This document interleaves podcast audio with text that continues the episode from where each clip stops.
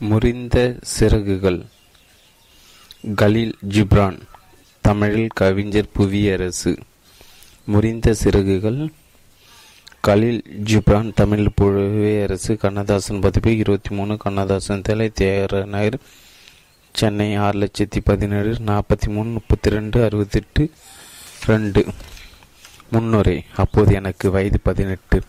காதல் மந்திர ஒளி கதிர்களால் என் கண்களை திறந்ததும் தன் கூறிய நெருப்பு விரல்களை என் ஆன்மாவை தொட்டதும் அப்போது தன் அழகியினால் என்னை உயிர்ப்பித்த முதல் பெண் செல்லம்மா செல்மா கராமி. அவள் என்னை தான் உயர்ந்த பாச பூங்காவுக்கு அழைத்துச் சென்றாள். அங்கே பகல்கள் கனவுகளாய் கடைந்தன இரவுகள் திருமணங்களாய் நகர்ந்தன. தன் அழகினால் அழகை ஆதரிக்க கற்றுக் கொடுத்தவள் செல்மா.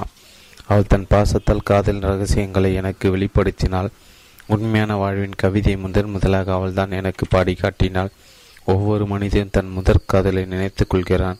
அந்த அபூர்வ நேரத்தை திரும்ப நினைவுக்கு கொண்டு வருகிறான். அந்த நினைவு அவனது ஆழமான உணர்வுகளை மாற்றிவிடுகின்றது எத்தனையோ கசப்புகள் இருந்தாலும் அவனை ஆனந்தத்தில் ஆழ்த்தி விடுகின்றது.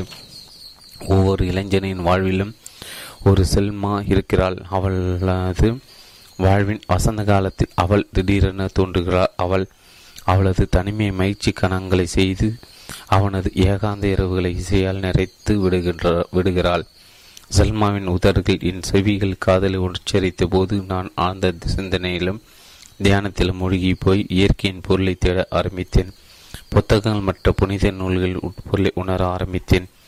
செல்மா என் முன்னே ஒளி ஒளி தம்பமாய் நின்றபோது என் வாழ்வின் உணர்ச்சற்று இருந்தது ஆதாமையின் சொர்க்கத்தைப் போல வெறுமையாய் இருந்தது. அவள் என் இதயத்தின் ஏவல் அவள் என் இதயத்து ரகசியங்களாலும் அதிசயங்களாலும் நிறை நிறைத்தவள். வாழ்வின் பொருளை நான் உணர்படியும் செய்தவள். முதல் ஏவல் தன் சொந்த விருப்பப்படியே ஆதாமை சொர்க்கத்திற்கு வெளியே அடித்துச் சென்றாள். ஆனால் செல்மா தன் தூய காதலாலும் கற்பாலும் என்னை காதல் சொர்க்கத்திற்கு இட்டுச் சென்றாள். அந்த முதல் மனிதனுக்கு நேர்ந்ததான் எனக்கும் நேர்ந்தது. அவனை சொர்க்கத்தை விட்டு விரட்டிய அதே போன்ற கூறிய வாழ்தான் என்னையும் காதல் சொர்க்கத்தை விட்டு வெளியே விரட்டியது. இத்தனைக்கு நான் எந்த உத்தரவுக்கும் கீழ்ப்படி மறுத்தலும் மறுத்ததும் இல்லை விளக்கப்பட்டதும் கனி புசித்ததும் இல்லை. இன்று எத்தனையோ ஆண்டுகள் கடந்து சென்று விட்ட பிறகு அந்த அருகே கனவில் மிச்சம் மீதி எதுவும் இல்லை. கண்களுக்கு புலப்படாத சிறகடி ஓசை போல துன்பம் நினைவுகள் தவிர என் இதயத்தின் அடியாழம் வரை துக்கமே நிறைந்திருக்கிறது. அது என் கண்கள் வழியை கண்ணீராய் பெறுகின்றது இந்நண்பர் அழகிய செல்மா இறந்து போனால் நினைவு விழா கொண்டாட என் உடைந்து நொறுங்கிய இதயமும் சைப்ரஸ் மரங்கள் அடியிலுள்ள அவளது சமாதியும் தவிர வேறு எதுவும் இல்லை. அந்த சமாதியும் இந்த இதயமும் மட்டுமே அவள் நினைவாக மிஞ்சி வென்று விட்டவை. அவளது சமாதிக்கு காவல் இருக்கும் அந்த மௌனம் அவளது சவப்பெட்டியில் கடவுளின் ரகசியத்தை வெளிப்படுத்துவதில்லை. அவளது உடலின் சாரங்களை உறிஞ்சும் அந்த மரங்களின் முணுமுணுக்கும் இலைகள் புதைக்கடையின் மர்மங்களை சொல்வதில்லை. ஆனால் என் இதயத்தின் வேதனை பெருமூச்சுகள் காதல் அழகு மரணம் ஆகியவை நடத்திய நாடகத்தை உயிரோடு உள்ளவர்களுக்கு அறிவித்து கொண்டிருக்கின்றன. ஓ பெய்ரூட் நகரில் சிதறி கிடைக்கும் என் இளம் பருவத்து நண்பர்களே பெண் மர காட்டின் அருகே அமைந்துள்ள அந்த சமாதியை கடந்து செல்லும்போது அதன் அருகே அமைதியாய் மெல்ல நடந்து செல்லுங்கள். உங்கள் காலடி யோசையில் இறந்தவரின் ஆழ்ந்த உறக்கத்தை கலைத்துவிடக் கூடாது. செல்மாவின் சமாதி முன் அடக்கமாய் நில்லுங்கள். அவள் உடலை மூடியிருக்கும் மண்ணை வாழ்த்துங்கள். என் பெயரை ஆழ்ந்த பெருமிச்சன் உச்சரித்துவிட்டு தனக்கு தானே இப்படி சொல்லுங்கள். காதலின் சிறை கைதியாய் கடல்கள் கடந்து வாழும் ஜிப்ரானின் எல்லா நம்பிக்கைகளும் இங்கேதான் புதையுண்டு கிடைக்கின்றன. இந்த இடத்தில்தான் அவன் தண்ணீர் மகிழ்ச்சி தன் மகிழ்ச்சியை இழந்தான் இங்கேதான் அவன் கண்ணீர் வெட் கண்ணீர் கண்ணீர் வெற்றி போயிற்று. இங்கேதான் அவன் தன் சிறைப்பை மறைந்து போனது. அங்கே சைப்ரஸ் மரங்களோடு ஜிப்ரானின் துக்கமும் வளர் வளர்கின்றது. துயர்த்தலாடும் அவற்றின் கிளைகளோடு அவன் உயிரும் சமாதியின் மீது ஒவ்வொரு இரவும் சிறையடித்து மின்னும் செல்மாவை வாழ்த்தியபடி அழுது புலம்பும் பறந்தபடி. வாழ்க்கையின் உதடுகளில் அவள் நேற்று இனிய பாடலாக இருந்தால் இன்று பூமி இதயத்தின் மௌன ரகசியமாய் இருக்கிறாள். ஓ என் இளம்பருவத்து தோடுகிற உங்களால் காதலிக்கப்பட்ட கண்ணியரின் பெயரால் வேண்டுகிறேன். என் காதலின் சமாதியின் மீது மலர் வையம் வளையம் சாத்துங்கள். நீங்கள் சல்மாவின் சமாதியின் மீது வைக்கும் மலர்கள் உதிரும் ரோஜா இதழ்கள் மேல் விடியலின் விடிகளிலிருந்து விழும் பனித்துளிகளுக்கு ஒப்பானவை. அத்தியாயம் ஒன்று மௌனத்துயர் என் பக்கத்து வீட்டுக்காரர்களே உங்கள் இளமையின் அதிகாலை பருவமும் அதில் நீங்கள் வருந்தும்படி நடந்து சென்றதும் உங்கள் நினைவில் இருக்கும். ஆனால் சங்கிலிகளால் பிணைக்கப்பட்ட சிறைக்கம்பிக்குள் இருந்த ஒரு கைதியைப் போலதான் அது என் நினைவில் நிற்கின்றது. நீங்கள் கட்டுப்பாடுகளும் கவலைகளும் இல்லாத ஒரு பொன் சகாப்தம் போல உங்கள் குழந்தை பருவத்திற்கும் இளமை பருவத்திற்கும் இடையில் இருந்த ஆண்டுகளையும் பற்றி பேசுகிறீர்கள். ஆனால் நானும் அந்த ஆண்டுகள் மானத்துயர் சூழ்ந்த சகாத்மாக கூற விரும்புகிறேன். அது என் இதயத்தில் ஒரு வித்தாய் விழுந்து முளைத்து வளர்ந்து அறிவும் ஞானமும் உள்ள உலகை நோக்கி வெளிவர முடியாமல் தவித்தது. ஒரு காதல் வந்து இதயத்தின் கதவுகளை திறந்து அதன் மூளை முடுக்கெல்லாம் ஒளியை ஏற்றும் வரை காதல் எனக்கு ஒரு நாக்கையும் கண்ணீரையும் தந்தது. பூஞ்சோலைகள் பழந்தோட்டுகள் சந்திக்கும் இடங்கள் திருமுனைகள் எல்லாம் உங்கள் விளையாட்டுகளையும் உங்கள் கள்ளங்கபடமற்ற ரகசிய பேச்சுகளையும் கண்டிருப்பதை உங்களால் நினைத்து கொள்ள முடியும். நானும் கூட நினைத்துக் கொள்கிறேன் வடக்கு லெபனாலுள்ள அந்த ஒரு இடத்தை நான் என் கண்களை மூடிக்கொள்ளும் போதெல்லாம் மந்திர ஜாலமும் பெருமையும் மிக்க அந்த பள்ளத்தாக்குகளை காண்கிறேன்.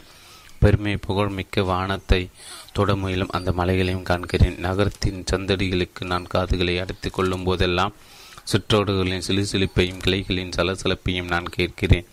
நான் இப்போது சொல்லிக் கொண்டிருக்கும் அந்த அடகுகள் எல்லாம் நான் மீண்டும் காண ஆசைப்படும். அந்த அடகுகள் எல்லாம் ஒரு தாயின் நெஞ்சில் அடைக்கலம் தேட தாவி தவிக்கும் குழந்தையை போல என்னை தவிக்க விடும் அந்த அடகுகள் எல்லாம் என் ஆன்மாவை காயப்படுத்தி கூண்டுக்குள் சிறைப்பட்டு சுதந்திரமாய் வானில் பறக்கும் பறவை கூட்டத்தை கண்டு ஏங்கும் பருந்து போல என்னை இளமையின் இருளில் சிறைப்படுத்தும் அந்த பள்ளத்தாக்குகளும் மலைகளும் என் கற்பனைகளை தடுத்து முட்டும் ஆனால் என் இதயத்தை சுற்றி கசந்த நினைவுகள் நம்பிக்கையின்மை என்னும் கவலையே வலைப்பின்னும் ஒவ்வொரு முறை நான் வயல்வெளிகளுக்கு செல்லும் போதும் ஏனென்று விளங்காமலே ஏமாற்றத்துடன் திரும்புகிறேன்.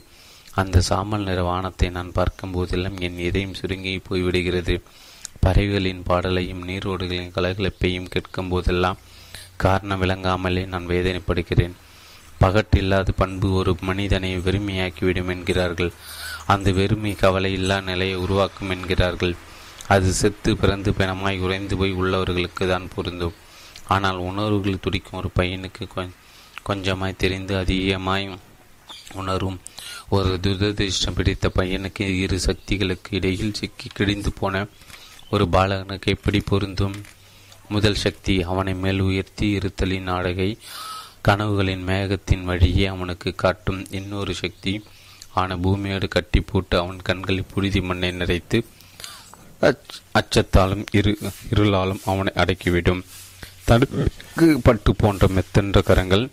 ஆனால் அது தன் வலிய கரங்களான் அவன் எதை திரைக பற்றி துயரத்தால் வலிக்கச் செய்யும் தனிமை துயரத்தின் கூட்டாளி. ஆனால் அது ஆன்ம எழுச்சியின் தோழன் கூட. காவலில் சிக்கி திணறும் பையனின் உயிர் புதிதாய் மலர்ந்த ஓர் அள்ளி மலர் போன்றது. மெல்லி காற்றிலே நடுங்கி விடியலுக்கு இதயத்தை திறந்து காட்டும். அது இரவில் நிழல் படியும் போது தன் இதய கதவுகளை மூடிக்கொள்ளும். அது அந்த பையனுக்கு விளையாட்டு தோழர்கள் வேறு வடிவக்காலும் இல்லாமல் போனால் அவன் வாழ்வு குறுகிய சிறையிலாகப்பட்டு சிலந்தி வலைகள் மட்டும் பார்த்தபடி பூச்சிகள் நகரும் ஆரவத்தை மட்டும் கெட்டபடி வாடும் ஒரு வாழ்வு போலதான். என் இளம பருவத்து துயரம் வேடிக்கை விளையாட்டுகள் இல்லாமையால் ஏற்பட்டதல்ல. நான் நினைத்திருந்தால் அது கிடைத்திருக்கும். நண்பர்கள் இல்லாமலும் அல்ல. நான் தேடியிருந்தால் கிடைத்திருப்பார்கள். அது ஒரு உள்ளார்ந்த நோய். அதனால் தான் நான் தனிமையை நேசித்தேன். அது என் விளையாட்டு உணர்வையும் வேடிக்கை வினோதங்களையும் கொண்டுவிட்டது அது என் எலும்பு பருவ சிறுகளாகி தூள்களை வெட்டி என்னை ஒரு தேக்கிய தேங்கிய நீர்க்குட்டையே ஆகிவிட்டது. அந்த சின்ன சிறு நீர்க்குளத்தில் மரங்கள் மேகங்கள் மலைகளின் நிழல்கள் பேய்களின் நிழல்கள் போல தோன்றின.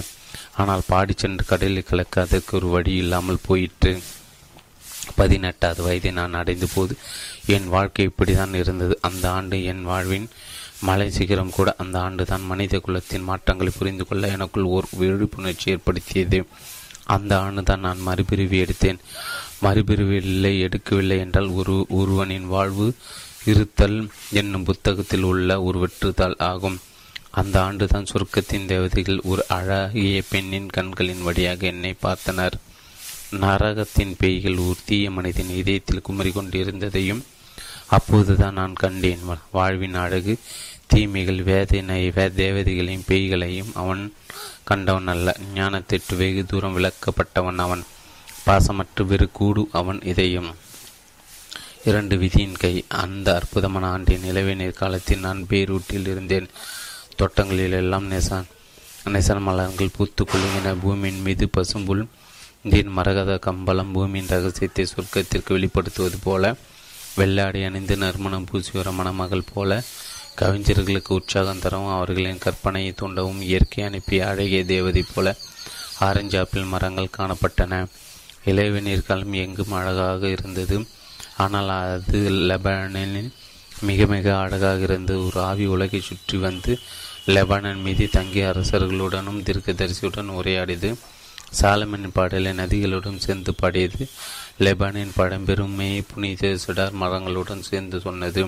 குளிர்காலத்தின் சேரும் கோடை காலத்தின் புழுதியும் படியாத பெய்ரூட் நகரம் வசந்த கால மணமக்கள் போலவும் தன் மேன்மையான மேனைய கதிரொலியில் உலர்த்தியபடி ஓடையில் ஓடை கரையில் அமைந்திருக்கும் கடல் கண்ணி போலவும் இருந்தது. ஒரு நாள் அழகிய பெட்ரூட் நகருக்கு சற்று தொலைவில் இருந்த ஒரு நண்பனை பார்த்து வரச் சென்றேன். நாங்கள் பேசிக்கொண்டிருந்த போது அறுபத்தி ஐந்து வயது மதிக்கத்தக்க ஒரு கௌரவமான மனிதர் அங்கே வந்தார்.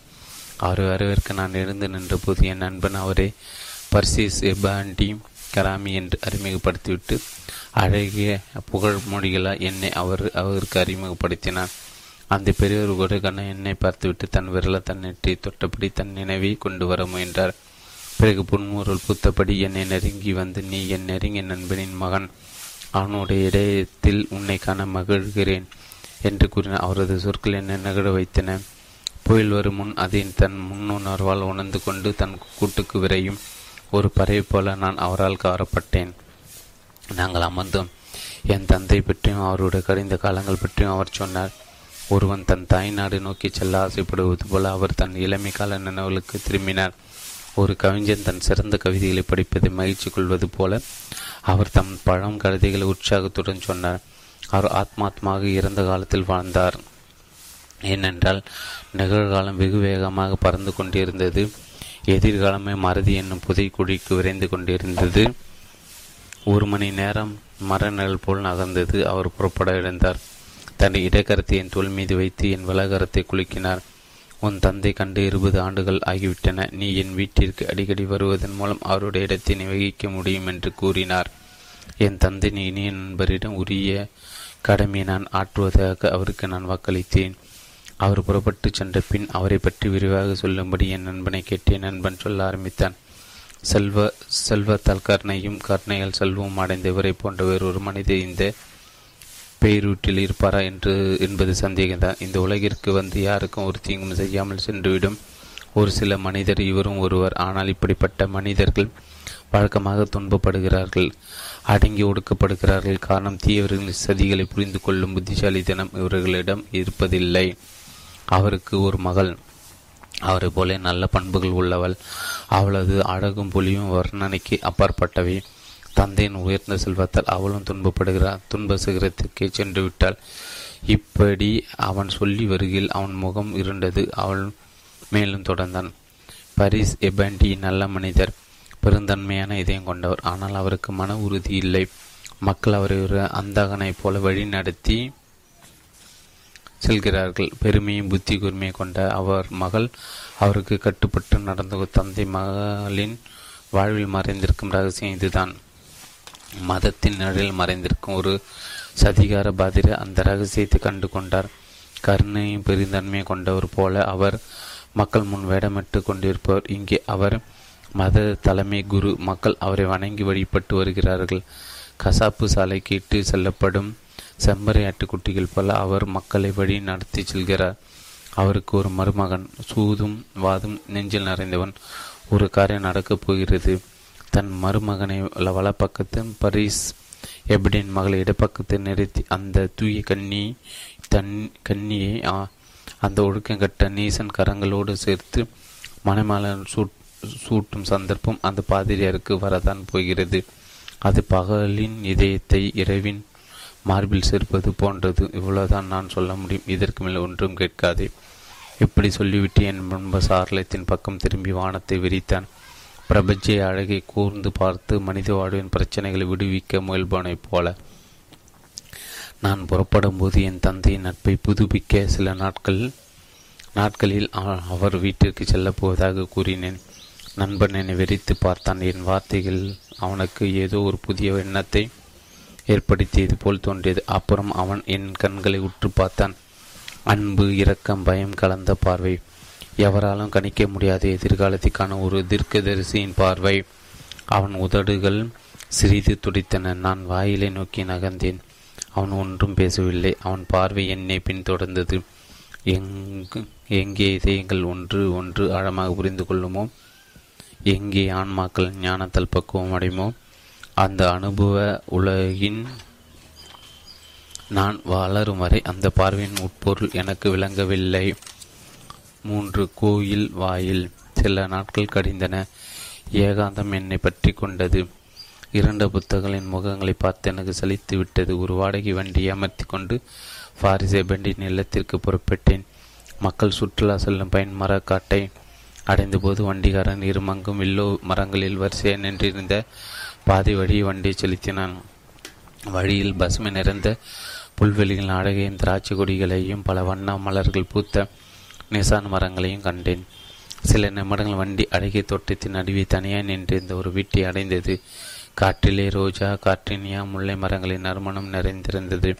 வண்டியை விட்டிறங்கி விசாலமான தோட்டத்திற்கு நான் நுழைகையில் பரிசை வண்டி என்னை வரவேற்க வந்து கொண்டிருப்பதை கண்டேன்.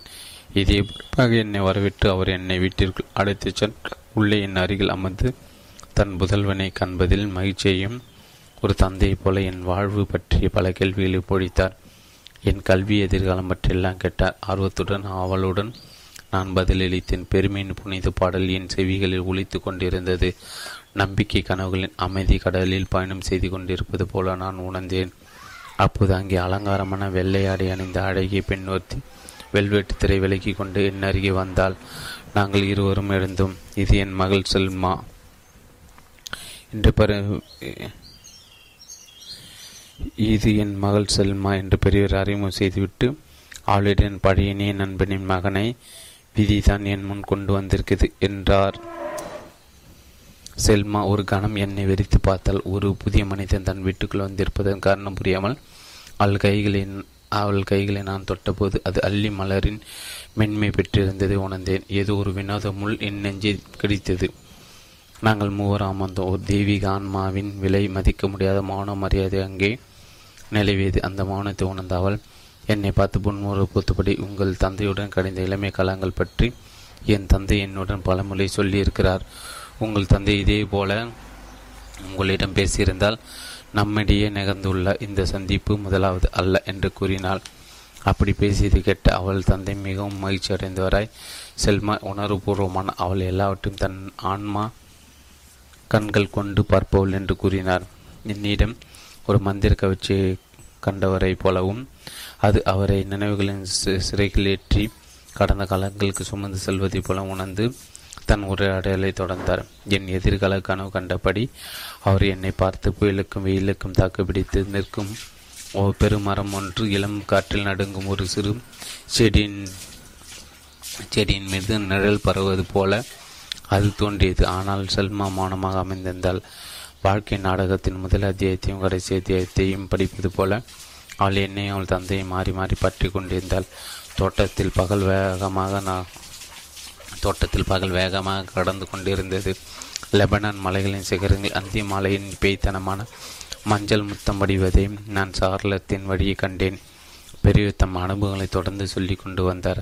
அவரது துயரம் மகிழ்ச்சியை மகிழ்ச்சியாக மாறுபடி மாறு மாறும்படியாக நான் மிகுந்த ஆர்வத்துடன் உற்சாகத்துடனும் கேட்டுக்கொண்டிருந்தேன் செல்மா சால தருக்கரையில் அமர்ந்து தூய் துயர வழிகளுடன் ஒன்று பேசாமல் கொண்டிருந்தால் நாக்கு உதடுகளின் கனத்த குரல்களை கட்டலும் அவளது அழகிய ஒரு தெய்வீக மொழியாக தோன்றியது. அது காலத்தின் எல்லைகளை கடந்த மொழி மனித குலத்தின் பொது மொழி. பாடி வரும் ஓடைகள் எல்லாம் தன் அடியாடத்தில் சங்கமித்தின். மௌனம் குடிக்கொள்ளும் அமைதி தடாகம் அது. அழகி அழகை புரிந்து கொள்ளவோ அதனுடன் வளரவோ ஆன்மால் தான் முடியும். அது நம் மனங்களை புத்தி புதிரடைய செய்யும்.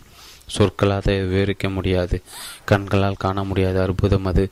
பார்ப்பவராலும் பார்க்கப்படுபவராலும் மட்டுமே அதை உணர்ந்து கொள்ள முடியும்.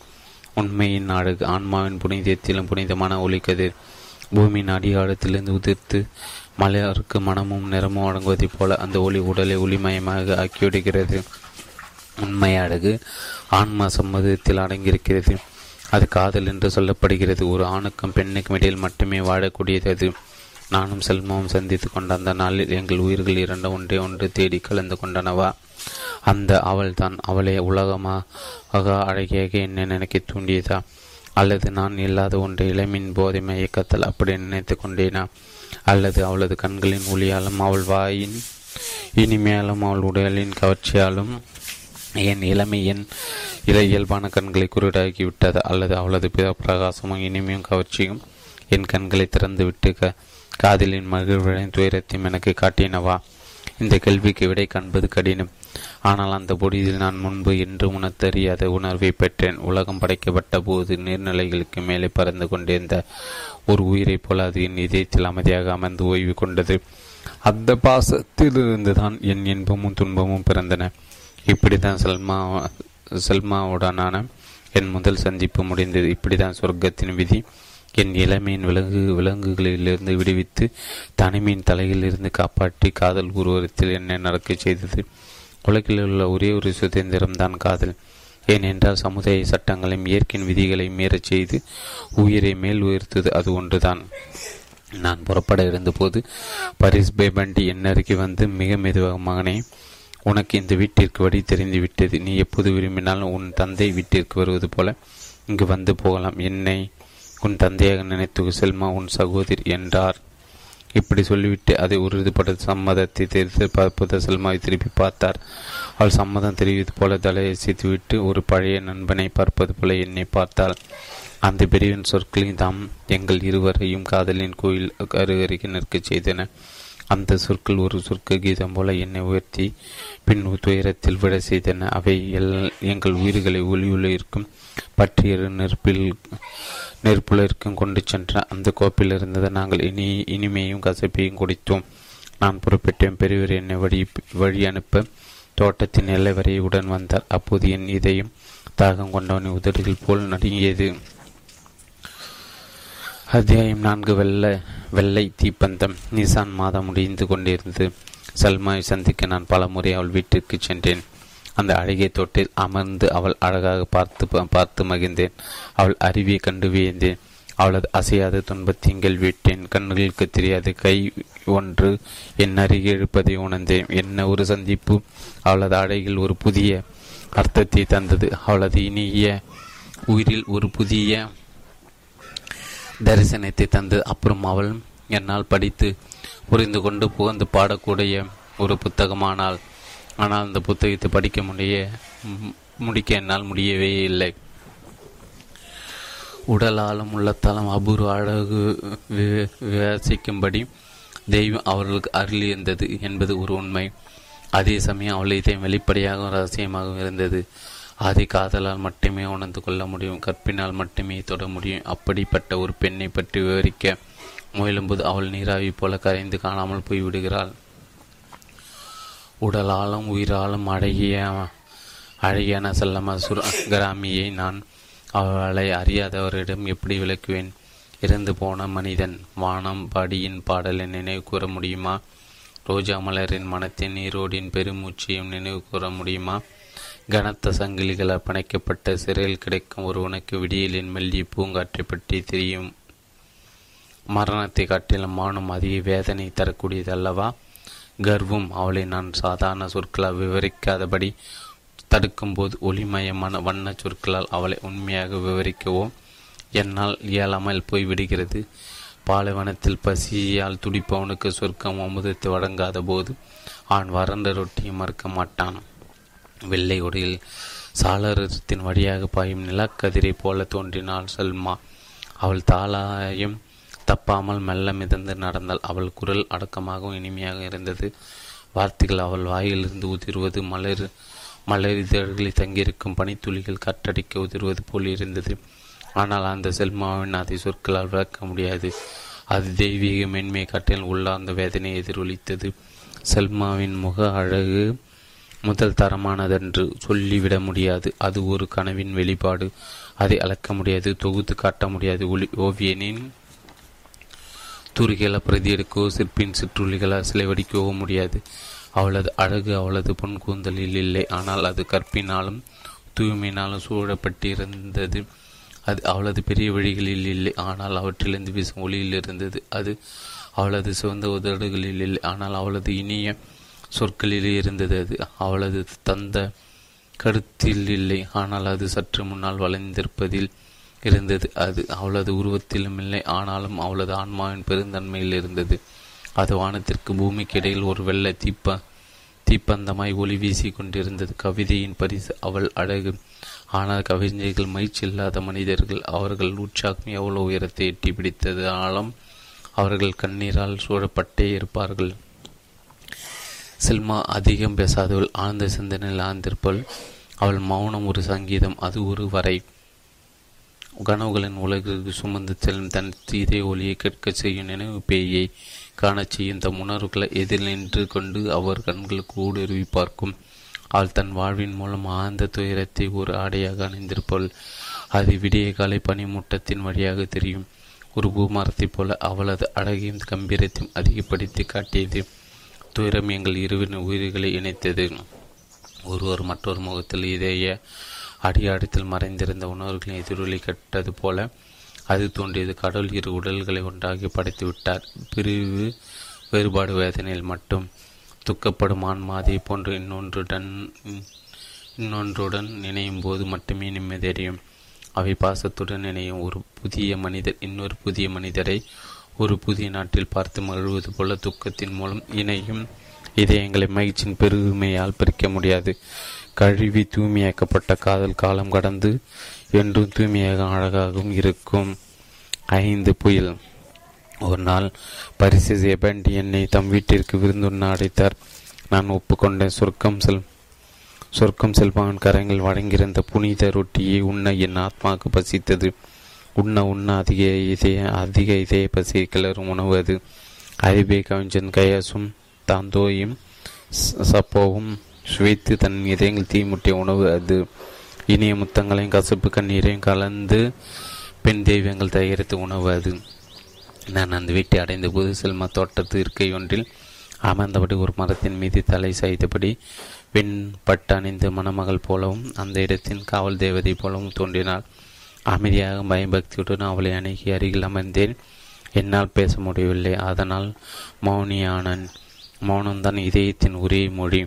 ஆனால் செல்மா வார்த்தைகளற்ற என் இதயத்தின் அழைப்பை கேட்டுக்கொண்டிருந்தால் என் ஆன்மா பிசாசை என் கண்களை பார்த்து கொண்டிருந்தார் சில நிமிடங்கள் பெரியவர் வெளியில் வந்து என்னை வழக்கம் போல வரவிட்டு அவர் என்னை நோக்கி தம் கரங்களை நீட்டுப்போது எனக்கும் அற்புதலுக்கும் இடையில் பிணைப்பை உண்டாக்கி ரகசியத்தை வாழ்த்து போல தோன்றியது. அப்புறம் உணவு தயார் சாப்பிடாமல் குழந்தைகளை என்று அழைத்தார்.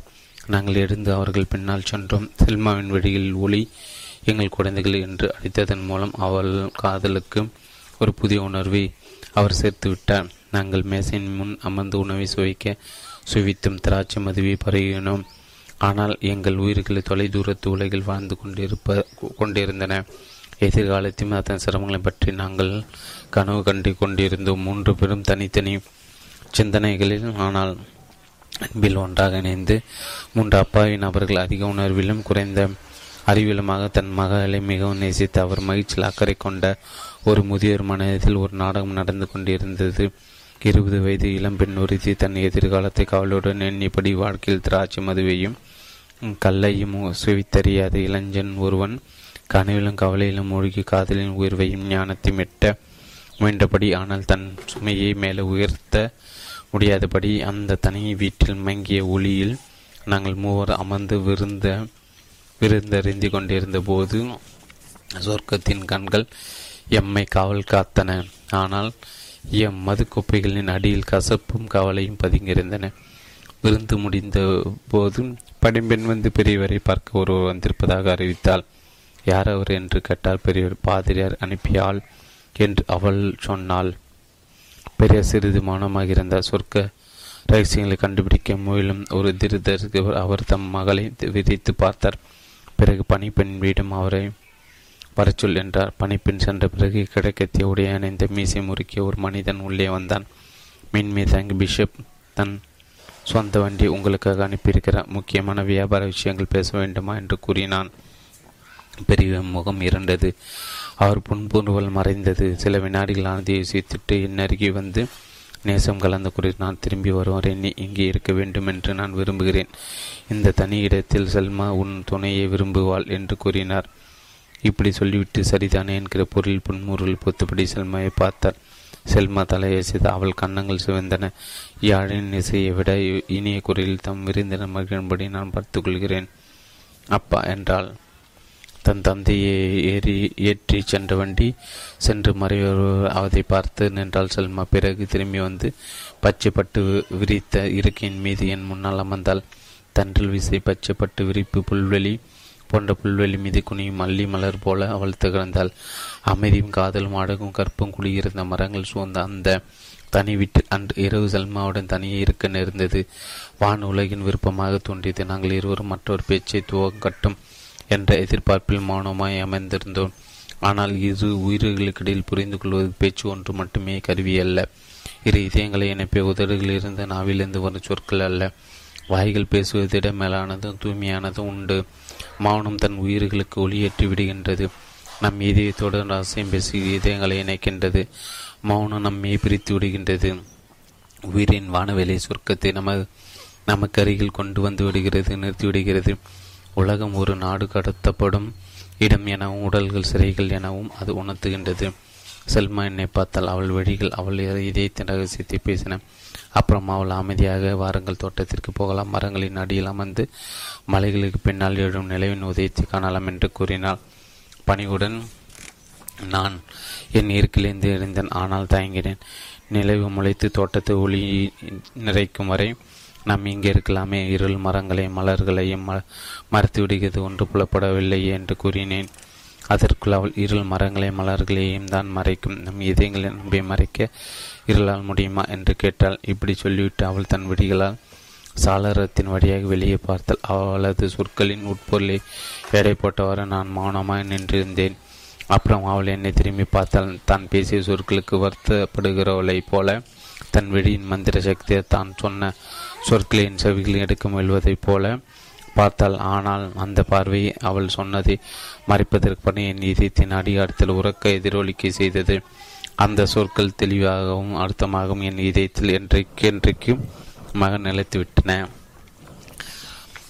இந்த உலகின் ஒவ்வொரு அழகும் பெருமையும் மனிதனின் உள்ளுணர ஒற்றை சிந்தனையால் வடைக்கப்பட்டதாகும். இன்று நாம் காண்பவை எல்லாம் கடந்த கால தலைமுறைகளால் உருவாக்கப்பட்டவை. அவை தோன்றும் முன் ஒரு ஆண் அல்லது பெண்ணின் மனதில் எண்ணமாக உதித்தவைதான் புரட்சிகளும் ரத்தம் சிந்துதலும் விடுதலைக்கான மனித போராட்டங்கள் பல்லாயிரம். மக்களை ஒருவன் மனதை தோன்ற கருத்தினால் விளைவவைதான் பேரரசுகளை தரமட்டமாக பெறும் போர்களும் ஒரு மனிதன மூளை தோன்றியவைதான். மனித சமுதாயத்தை மாற்றியமைத்த மாபெரும் தத்துவ சித்தா சிந்தனைகளும் சூழலிருந்து மாறுபட்ட மாபெரும் அஞ்சன சிந்தனையில் தோன்றியவையே. ஒரு தனிமனித சிந்தனை தான் பிரமிடை கட்டியது. இஸ்லாமின் பெருமை கண்டது. அலெக்சாண்டரின் நகல அலெக்சாண்ட்ரிய நகரின் நூலகத்தை எரித்ததும் ஒரு தனி தனி சிந்தனை தான். நல்லுற நேரத்தில் உங்கள் மனதில் தோன்றும் ஒரு எண்ணம் உங்களை புகழ உச்சிக்கு கொண்டு செல்லும். அல்லது பைத்தியமாக்கும் ஒரு பெண்ணின் பார்வை உங்களை உலகிலே மகிழ்ச்சி நிறைந்த மனிதனாக மாற்றும். ஒருவருடைய வாயிலிருந்து வரும் ஒரு சொல் உங்களை செல்வனாக ஏழையாகவோ மாற்றிவிடும். செல்மாவின் அந்த வார்த்தை கடல் நடுவே நங்குரமிட்டப்பட்ட ஒரு படகு போல என்னை இந்த இறந்த காலத்திற்கும் எதிர்காலத்திற்கு நடுவே நிலைநிறுத்திவிட்டது. அது என்னை இளமையிலிருந்தும் தனிமையிலிருந்து உறக்கம் கலைந்து விட்டது. வாழ்வும் சாவும் நடிக்கும் நாடக மேடையில் என்னை ஏற்றி வைத்து விட்டது நாங்கள் தோட்டத்தை அடைந்து மல்லிகை கொடி அருகே இருக்கையில் மௌனமாய் அமர்ந்து தென்றல் மலர்கள் மனத்தை ஏந்தி தவந்து வந்தது. நாங்கள் உறங்கும் இயற்கையின் மூச்சு கெட்டுக்கொண்டிருந்த போது சொர்க்கத்தின் நீள வான்வெடிகள் என் நாடகத்தை பார்த்து கொண்டிருந்தன. நிலவு சன்னின் மலைக்கு பின்னாலிருந்து வெளிப்பட்டு கடற்கரை மீது மலைகளின் குன்றுகளின் மீது ஒளி புரிந்தது பள்ளத்தக்கங்கள் விளிம்பில் இந்த கிராமங்கள் வெறுமிலிருந்து திடீரென மந்திரத்தால் தோன்றிய மாய தோற்றம் போல காணப்பட்டன. வெண்ணிலாவின் வெள்ளெள்ளி கதிரொலியில் லெபனானின் முழு அழகையும் நாங்கள் காண முடிந்தது. மேற்கத்திய கவிஞர்கள் லெபனானை ஒரு புராண கல கற்பனை நாடாகவே கருதுகின்றார்கள் டேவிட்டும் சாலமனம் தெற்கு திசைகளும் இருந்த காலம் மறைந்து விட்டது ஆதாம் ஏவலின் வீச்சுக்கு பிறகு ஏதேன் தோட்டம் காணாமல் போயிட்டு மேலை நாட்டு கவிஞர்களுக்கு லெபனான் என்ற சொல் செடார் மரசாரல்கள் நிறைந்த மலைகளின் நறுமண கமழ கவித்துவமான ஒரு சொல். அந்த சொல் செம்பும் பளிங்கும் கொண்டு சமைக்கப்பட்டு தற்க தகர்க்க முடியாதபடி உறுதியாக நிற்கும் ஆலயங்களை மான்கள் மந்தியாமையையும் பள்ளத்தாக்கங்களையும் அவர்களுக்கு நினைவூட்டும். அன்று இரவு அன்று இரவு ஒரு கவிஞனின் கண்களோடு லெபானனை ஒரு கனவு போல கண்டேன். இப்படி தான் காணும் பொருள்கள் எல்லாம் காண்பன உணர்வுகளுக்கு ஏற்றபடி மாற்றம் கொள்கின்றன.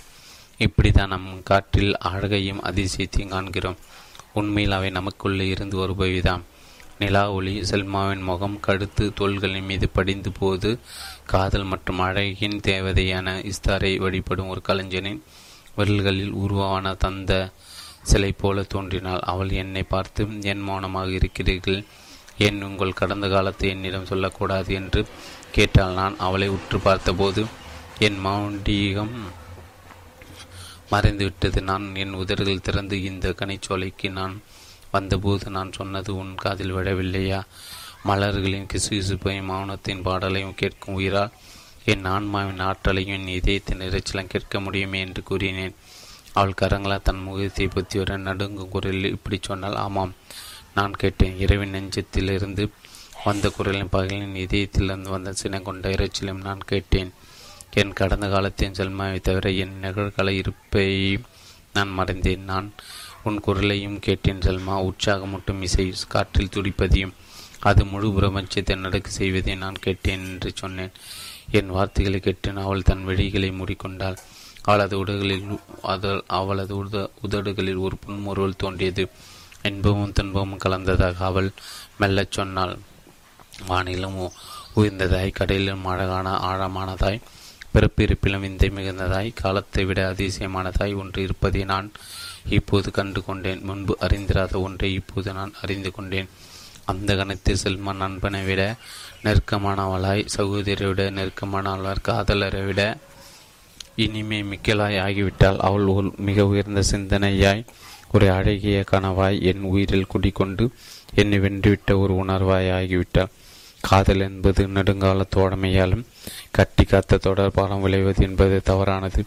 ஆன்மா ஒருவன் இறுக்கத்தில் ஊற்றெடுப்பது காதல் இந்த உறவின் இறுக்கம் ஒரு நொடியில் உருவாகவில்லை என்றால் பல ஆண்டுகளோ தலைமுறைகளாகவோ உருவாக்க முடியாது உருவாக்க முடியாது. செல்மா தலை உயர்த்தி சன்னனின் மலைவானத்தை சந்திக்கும் அடிவானத்தை விரித்து பார்த்திருந்து விட்டு நேற்று நீங்கள் எனக்கு ஒரு சகோதரனை போல இருந்தீர்கள்.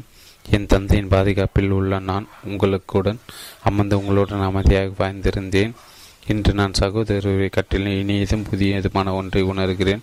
அன்பும் அச்சம் ஒன்று கலந்த இந்த அறிமுகமற்ற உணர்வு என் இதயத்தை இன்பத்தாலும் துன்பத்தாலும் நிறைத்துவிட்டது என்றால் நான் மறுமொழி சொன்னேன். நாம் அஞ்சுகிற இந்த உணர்வு நம் இதயங்கள் வழியாக கடந்து செல்கள் நம்மை குலுக்கிடும் இந்த உணர்வு இயற்கையின் விதி. இதுதான் நிலா பூமியை சுற்றி வர செய்கிறது. பூமியின் கடவுள் சுற்றி வர செய்கின்றது. கடும் அவள் தன் கையை என் தலை மீது வைத்து என் மூடியை கொதிவிட்டால் அவள் முகம் பிரகாசமடைந்தது. அள்ளி மலையிலிருந்து உதிரும் பனித்துளிகள் போல அவள் கண்ணீர் வடித்தாள். நம் கதை நமக்கு தெரியும் சந்தேகத்துடன் கடைகள் இந்த நேரத்தில் நாம் கடந்துவிட்டது யார்? நம்ப போகிறார்கள். இந்த நிசான் மாதம் இரு நம் இருவரையும் ஒன்று சேர்த்தது யார்? நம்புவார்கள். புனிதத்தில் புனிதமான நிலையில் நம்மை இந்த மாதம் நிலைக்குள்ள செய்ததை யார்? நம்புவார்கள் என்றால் சல்மா. ஆள் பேசி கொண்டிருந்த அவள் கைவிரல்கள் என் முடிய கொதியபடி இருந்தன. என் தலையில் இருந்த அவள் கையை தவிர வேற எந்த முடிய முடியணியோ மணிமகுடமோ எனக்கு மேலானதாக தோன்றவில்லை. அப்புறம் நான் மறுமொழி சொன்னேன் மக்கள் நம் கதையை நம்ப மாட்டார்கள். என்றெல்லாம் பருவ காலத்தின் உதவி இல்லாமல் வளர்ந்து மலர் ஒரே பூ காதல் ஒன்றுதான். நிசான் மாதம்தான் நம்மை முதல் முதலாக இணைத்ததா? இந்த மணி நேரம்தான் நம்மை புனிதத்தில் புனிதமான நிலையில் நிலைநிறுத்தியத? பிறக்கு முன்பே நம் உயிர்களை செத்து வைத்து எல்லா பகல் இரவுகளும் நம்மை கைதாக்கியது கூட கைதியாக்கியது கடவுளின் கரம் அல்லவா மனித வாழ்வு கற்பையில் ஆரம்பித்து புதைக்குடியில் முடிவதல்ல. இந்த வானமண்டலத்தில் வெண்ணிலாவும் விண்மீன்களும் நிறைந்துள்ளன. இங்கே காதல் இதயங்களும் உள்ளுணர்வு உள்ள உயிர்களும் இல்லாமல் போய்விடவில்லை. அவள் என் தலையை கோதி கொண்டிருந்த தன் கரத்தை பின்வாங்கி கொண்டாள். அப்போது இரவின் தென்றலுடன் என் மயிர்கல்கள் ஒரு மின்சார அதிர்ச்சியை நான் உணர்ந்தேன். தேவி சிலையை முத்தவிட்டு ஆசை பெறும் ஒரு பாக்தனை போல நான் செல்மாவின் கையை எடுத்தேன். அதன் மீது எரியும் என் உதடுகளை பதித்தேன். நீண்ட நீண்டதொரு முத்தமிட்டேன். அந்த நினைவு என் உயிரின் எல்லா நற்பண்புகளையும் இனிமையும் வெளிப்புற செய்கின்றது. என் இதயத்தை ஊடுருவுகின்றது. ஒவ்வொரு நிமிடம் ஒருவரிடமே நகர்ந்து ஒரு மணி நேரம் கடிந்தது. அந்த இரவின் அமைதி நிலாவளி மலர்கள் மலர்கள் எல்லாம் சேர்ந்தது காதலை தவிர எல்லா யதார்த்தங்களை மறக்கடித்து விட்டன. அப்போது குதிரைகளின் பலத்த குளம்படி யோசையும் வண்டி சக்கரங்களின் சப்தமும் திடீரென கட்டன. இணைய மயக்கத்திலிருந்தும் கனவுகளின் உலகத்தினும் அந்த யோசை எங்களை குழப்பம் கவலையும் சூழ்ந்த உலகிற்கு தூக்கி வீசியது. பெரியவர் வீடு திரும்பிவிட்டார் என்பது தெரிந்தது. நாங்கள் எழுந்து அவரை சந்திக்கப்பட தொட்டியின் வழியாக நடந்து சென்றோம். தோட்டத்தின் வாயிலை வண்டி அடைந்த போது வரிஸ் எபண்டி வண்டியை விட்டு இறங்கி மெல்ல எங்களை நோக்கி நடந்து வந்தார். கனத்த சுமையை சுமந்து ஒருவர் போல் சிறிது முன்பக்கம் சாய்ந்தபடி அவர் வந்து கொண்டிருந்தார்.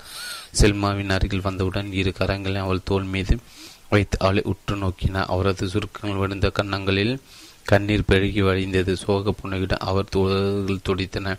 அடைத்து கொண்ட கம்மிய குறையில் அவர் சொன்னார் என் அருமை செல்மா வெகு சீக்கிரத்தில் நீ உன் தந்தையின் கையிலிருந்து இன்னொருவன் கைகளுக்கு போய்விடப் போகிறார் மிக விரைவில் விதி உன்னை இந்த தனி வீட்டிலிருந்து உலகத்தின் விசாலமான முற்றத்திற்கு அடைத்துச் செல்லப் போகிறது.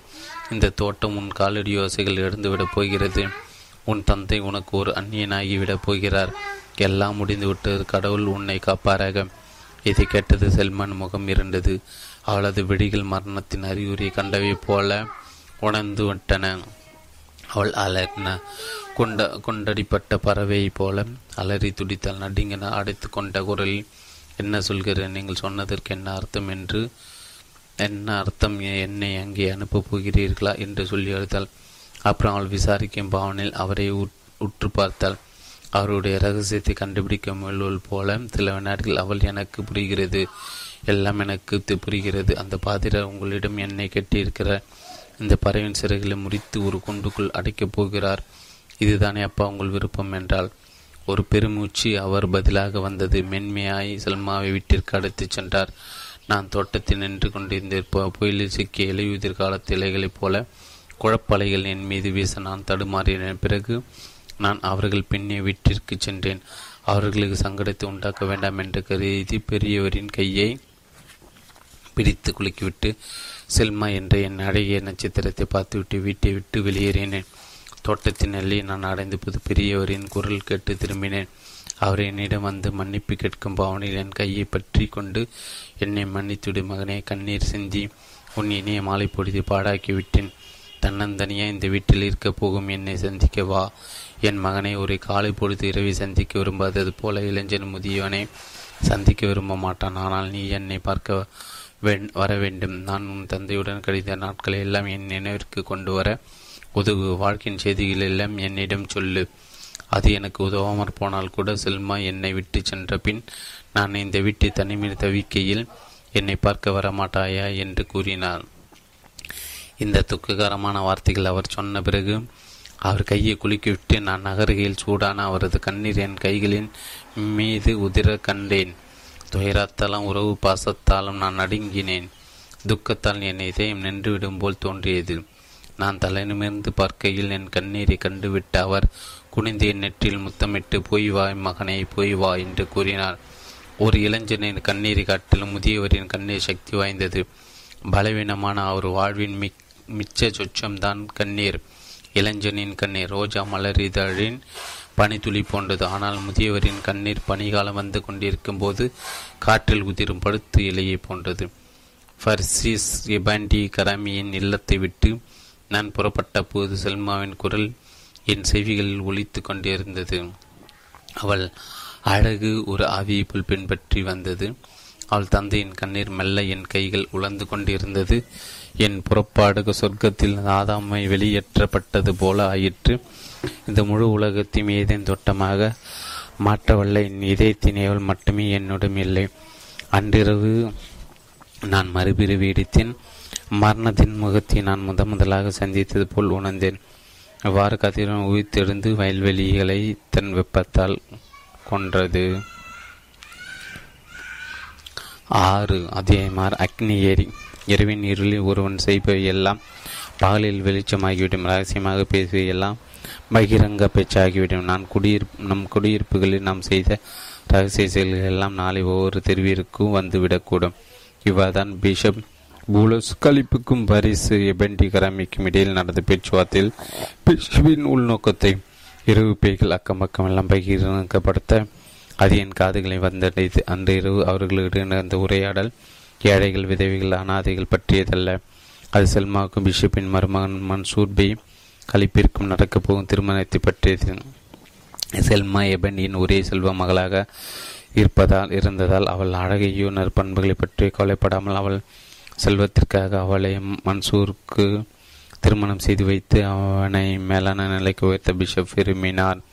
கீழ்நாட்டு மத தலைவர்கள் நன்கொடைகளால் நிறைய நிறைவடைந்து விடுவதில்லை. தன் குடும்பத்தை சேர்ந்தவர் எல்லாரும் மேலான பதவிகளில் அதிகாரங்களை பெற வேண்டும் என்று பாடுபட்டார்கள். அரியநேசை அரசனை குடும்பத்தின் மூத்த மகனுக்கு போய் சேரும். ஆனால் மத தலைமை தொற்றுநோய் போல சகோதரர் மருமக்களையும் பற்றி கொள்கிறது. கிறிஸ்துவ பிஷப்பும் முஸ்லிம் இமாமும் பிராமண குருவும் கடல் சிலேந்தி போல பல கரங்களாக இறை இறையை பற்றி இரத்தம் குடிக்கிறார்கள்.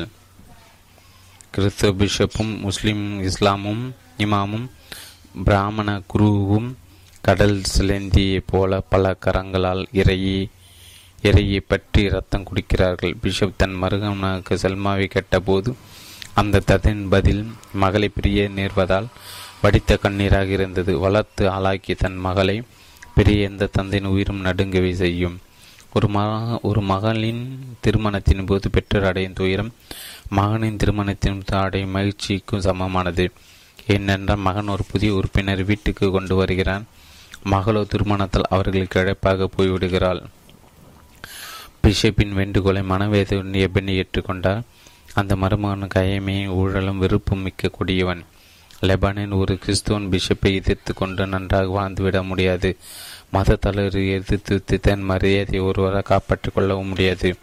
தம்மை குத்த வராத வரை விடிகள் வேலை எதிர் வேலை எதிர்ப்பதில்லை. தன்னை வெட்ட வராதவரை கை வாளை பற்றுவதும் இல்லை பெரியவர் பிஷப்பிற்கு மறுப்பு தெரிவித்திருந்தால் செல்மான் வாழ்வு நாசமாக்கப்பட்டிருக்கும். அவள் பெயர் அழுக்கு படிந்த வாய்களால் அவமானத்தப்பட்டப்பட்டிருக்கும். எட்டாத திராட்சை குலையை நரிக்கு புளிப்புதான்.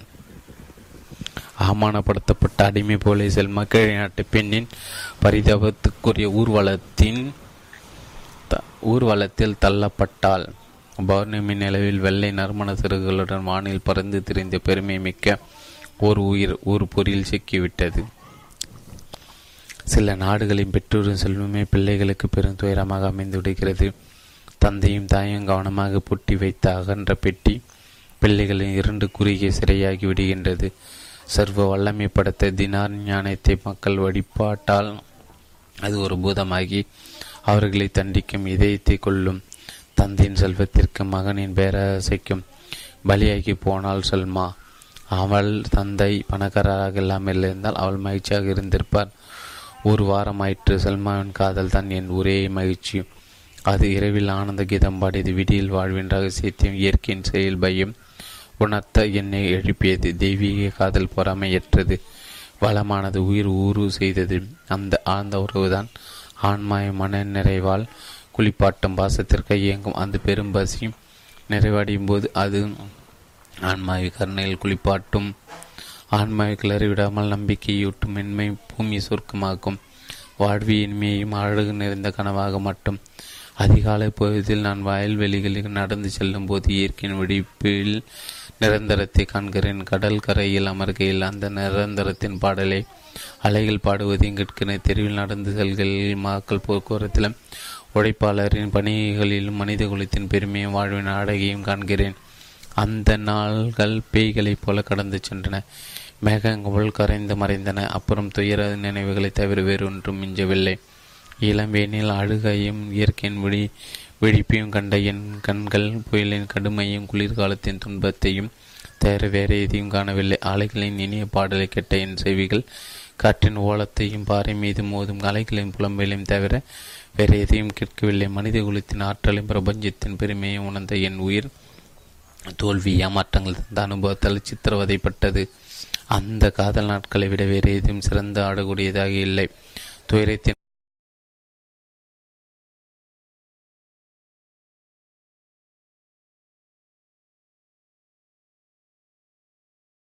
அந்த கொடிய இரவுகளைப் போல வேறு எதுவும் அவ்வளவு கசப்பானதாக இல்லை.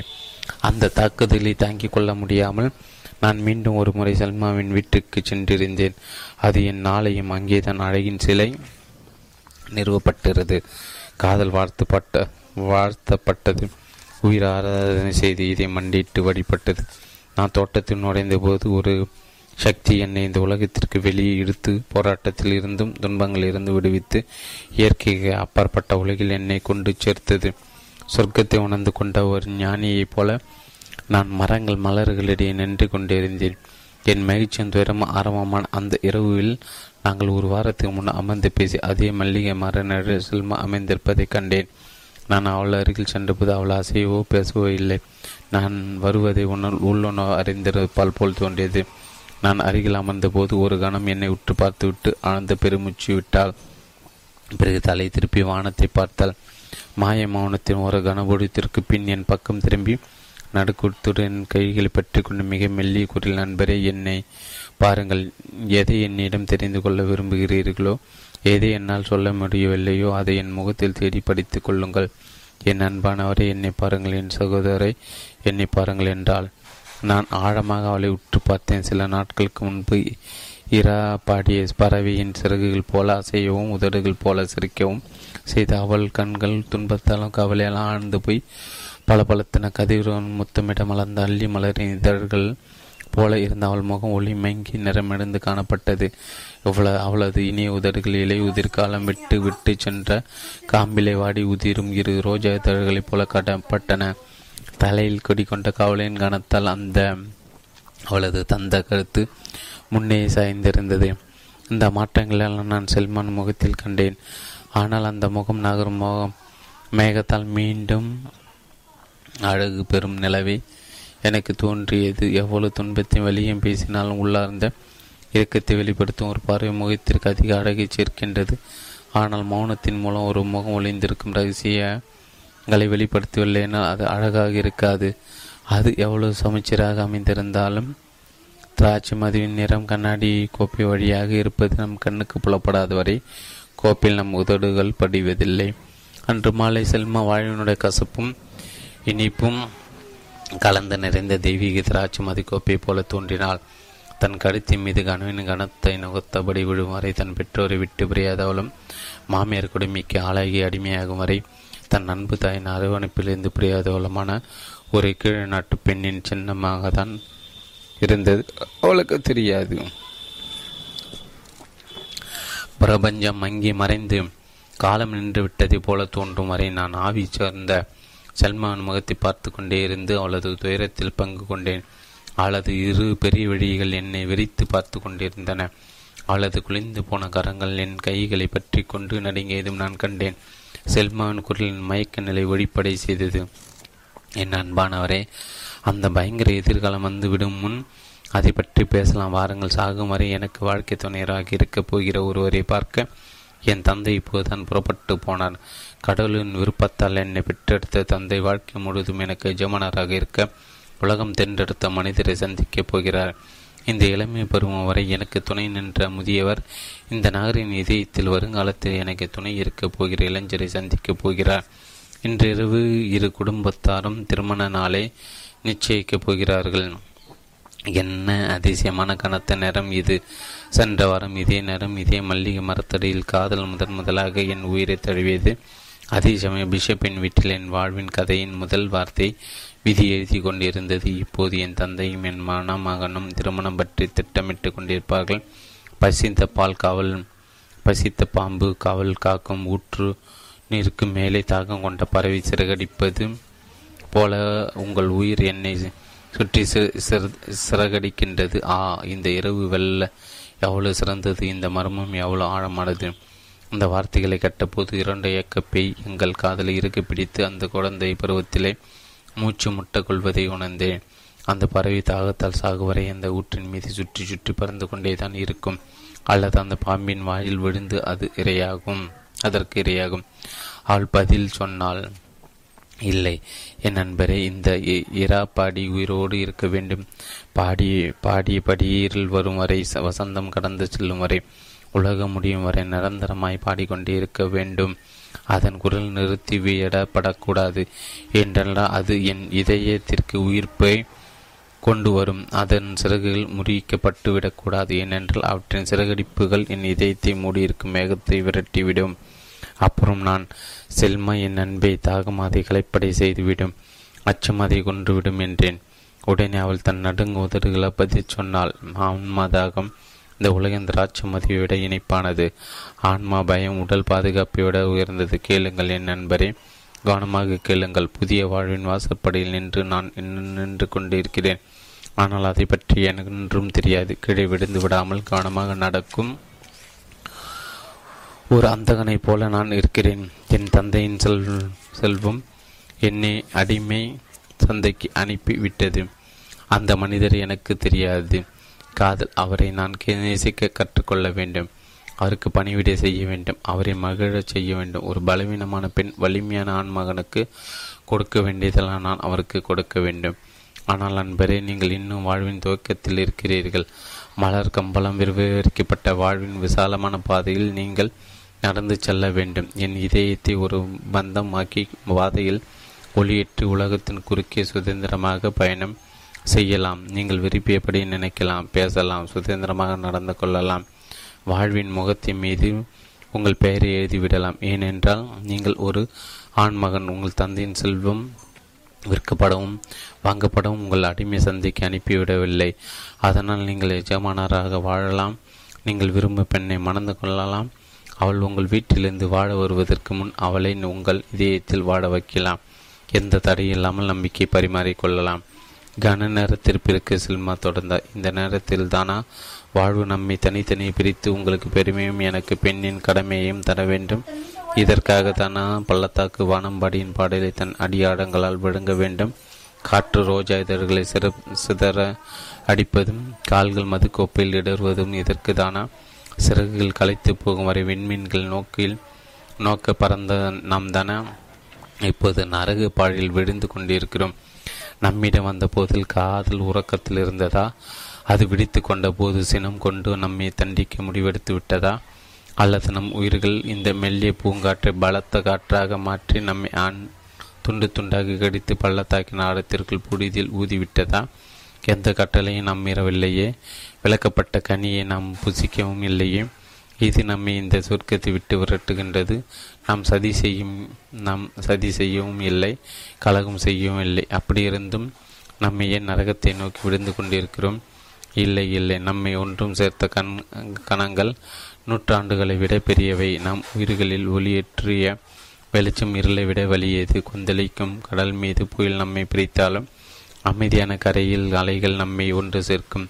நிரந்தர மரணத்தை எதிர்கொண்டாலும் ஒரு பெண்ணின் இதயம் காலமாற்றத்திற்கேற்ப பருவகாலங்களிற்கேற்ப மாறாது. அது என்றும் அடியாதது பெண்ணின் இதயம் வயல்வெளி போர்க்களமாக மாறியது போன்றது. மரங்கள் எல்லாம் வேரோடு புடுங்கி எறியப்பட்டாலும் பாறைகள் எல்லாம் இரத்தத்தில் மூழ்கிவிட்டாலும் பூமியின் மீது எலும்புகளும் மண்டை ஓடுகளும் குவிந்து விட்டாலும் அது ஒன்றுமே நடக்காதது போல அமைதியாக இருக்கும். இலைவேனிலும் இலையுதிர்கால முறை போட்டு வந்து தம் பணிகளை ஆற்றும். ஆனால் அன்பரே இப்போது நாம் என்ன செய்வது? நாம் எப்படி பிரிவது எப்போது சந்திப்பது? மாலையில் வந்து காலையில் விடைபெற்று செல்லும் வினோத விருந்தாளி போல காதலை நாம் கருதுவதா? அல்லது இந்த பாசத்தை உறக்கத்தில் வந்து விழிப்பில் விடைபெறும் ஒரு கனவாக நினைப்பதா? இந்த ஒரு வார காலத்தை அமை அமைதியால் நீக்கப்பட்ட ஒரு மணி நேரம் மயக்கமாக கொள்வதா? என் நண்பரே உங்கள் தலையை உயர்த்தி என்னை பாருங்கள். வாயை திறவுங்கள். உங்கள் குரலை நான் கேட்கப்படும் கேட்கட்டும்.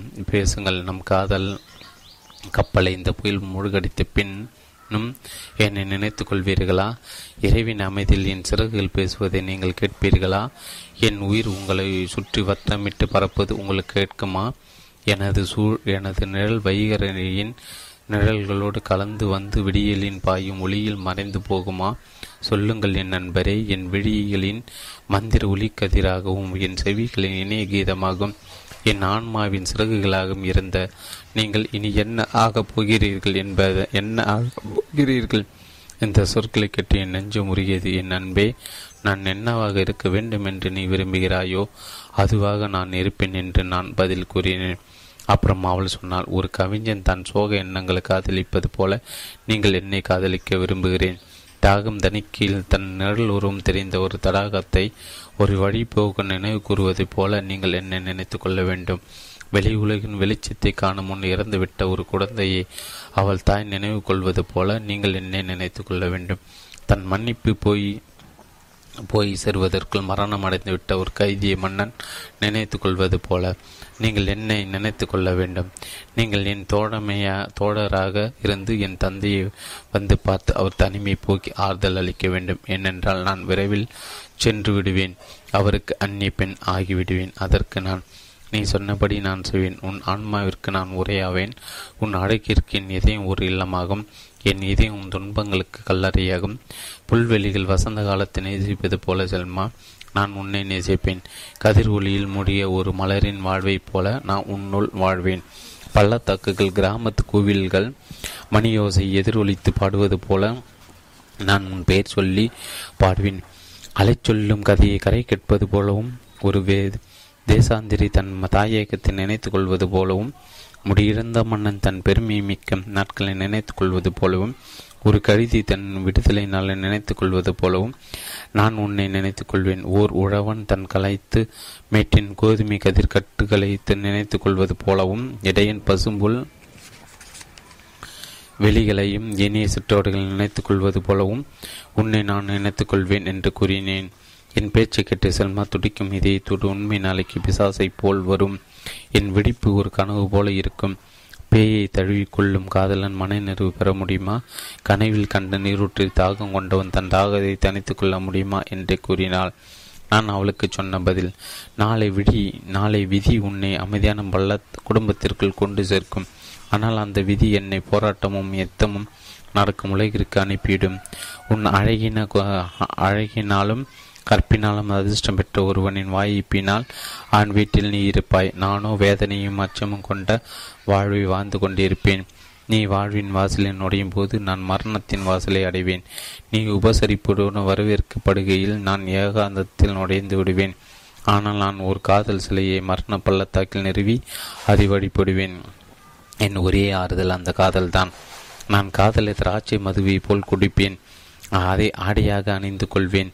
அதிகாலை பொழுதில் காதல் என்னை உறக்கத்திலிருந்து விடுக்க செய்து தூரத்து வயல்களுக்கு அடைத்து செல்லும் நண்பகலின் மர நிழலுக்கு இட்டுச் செல்லும். அங்கே நான் பறவைகளோடு சேர்ந்து கதிரவன் ஒப்பத்தில் இருந்து பாதுகாப்பு பெறுவேன். மாலை பொழுதில் என்னை அஸ்தமனத்தின் முன்னிறுத்தி பகலின் ஒளிக்கு இயற்கை பாடும் வழியனுப்பு பாடலை நான் போகும் கேட்கும்படி செய்து பூதகாரமான மேகங்களை வானில் நீந்துவதை எனக்கு காட்டும். இரவு நேரத்தில் காதல் என்னை தழுவிக்கொள்ளும். காதலர்கள் கவிஞர்களின் ஆன்மாக்கள் வாடும் தேவ உலகை கனவு காண்பேன். இளவேநீர் காலத்தில் ஊதாப்பு மல்லிகை மலர்களின் நடுவே காதலுடன் கை கோர்த்து செல்வேன். அள்ளி கோப்பைகளில் மிஞ்சிருக்க பனிய காலத்தின் துளிகளை அறிந்துவேன். கோடை காலத்தில் புல்லை மெத்தையாக்கி வைகோலை தலையணையாக்கி கொள்வோம். நாங்கள் நிலவிய மின்மீன்களை விரித்து பார்த்து கொண்டிருக்கில் நீலவானம் எங்களை மூடிவிடும். இலையுதிர் காலத்தில் நானும் இந்த காதலும் திராட்சை தோட்டங்களுக்கு சென்று பழியும் இயந்திரத்தின் அருகில் அமர்ந்து திராட்சை கொத்து தன் அணிகலன்களை பிழந்து சாரி பொழிவதை பார்ப்போம். வலசை போகும் பறவைகள் எங்கள் மீது சிறுகடித்து செல்லும். குளிர்காலத்தின் நெற்பருகில் அமர்ந்து பழங்கதைகளின் தொலைதூர நாடுகளின் வரலாறுகளையும் பேசுவோம். இளமை பருவத்து காதல் எனக்கு ஆசிரியரின் நடுத்தர வயதில் துணைவன் முதுமில் என் ஆனந்தம் அன்பே என் ஆறுயிர் செல்மா வாழ்வின் இறுதி வரை என்னோடு இரு. மரணத்தின் பின் கடவுளின் கை நம்மை ஒன்று சேர்க்கும். இதயத்தின் அடியாடத்திலிருந்து எழுந்த இந்த வார்த்தைகள் சீறி எழுந்த நெருப்பு போல பொங்கி சாம்பலில் அடங்குவது போல படைந்து விட்டன செல்மா. அழுது கொண்டிருந்த உதடுகள் போன்று ஆள் விடியமைகள் கண்ணீரால் எனக்கு பதில் சொல்வது போல் இருந்தது. செல்மாவின் உயிரும் என் உயிரும் ஒரு மாய உலைகள் துயரம் கலந்த இன்ப பொடிதில் பறப்பதே. காதலின் சிறகுகளை போராதவர்களால் மெய் மேகங்களுக்கு அப்பால் பறந்து காண முடியாது. காதல் யாரை தன்னை பின்பற்றுவர்களாக தேர்ந்தெடுக்கவில்லையோ அவர்களால் காதலின் அடைப்பை கேட்க முடியாது. இந்த கதையும் அவர்களுக்காக அல்ல. இந்த பக்கங்களின் பொருள் அவர்கள் புரிந்து கொண்டாலும் சொல்லாடை போனாது. இந்த பக்கங்களில் இல்லாதவற்றின் அர்த்தங்களின் நிழல்களை அவர்களால் உணர்ந்து கொள்ள முடியாது. காதலின் கோப்பிலிருந்து மதிவு பெருகாத மனிதன் எந்த மனிதன்? என்ன மனிதன்? ஆண் பெண்களின் இதைகளால் தலை தலைமிடப்பட்டதும் கனவுளார் ரகசிய விதானம் அடைக்கப்பட்டதுமான ஒளிக்கோயிலின் முன் பயபக்தியுடன் நிற்காத உயிர் என்ன உயிர்? தன் மீது விடியல் ஒரு துளி பனியை கூட என்றுமே சிந்தாத மல்லைகளின் மலர் என்ன மலர்? கடலை போய் சேராமல் காணாமல் போகும் நீரோடை என்ன நீரோடை? செல்மா முகம் உயர்த்தி வானவெளியில் பதிக்கப்பட்டிருக்கும் தெய்வீக விண்மீன்களை பார்த்தால் தன் கரங்களை நீட்டினாள். ஆள்விடிகள் விரிந்தன உதறுகள் துடைத்தன அவளது வெளிரிய முகத்தில் துயரம் அடக்குமுறை நன்னம்பிக்கை நம்பிக்கையின்மை வேதனை ஆகியவற்றின் அடையாளங்கள் தெரிந்தன. அப்புறம் அழுதபடி சொன்னால் எரிவா நீங்கள் புண்படும் புண்படும்படி பெண் என்று குற்ற இழைத்தாள். உங்கள் தண்டனை பெறும்படி அவள் என்ன பாவம் செய்தாள்? நிரந்தர தண்டனை பெறும்படி அவள் செய்த குற்றம்தான் என்ன? ஓ இறைவா நீங்கள் வலிமை படித்த நானோ தங்கள் அரியணை கடையில் ஊர்ந்து கொண்டிருக்கும் அற்ப புழு நீங்கள் என்னை ஏன் காலடியில் போட்டு நசுக்கிறீர்கள்? நீங்கள் சிறி வரும் புயல் நான் புழுதி மண் குளிர்ந்த பூமியின் மீது என்னை ஏன் விசிறி அடிக்கிறீர்கள் நீங்கள் வல்லமை படித்தவர். நான் சக்தியற்றவன்.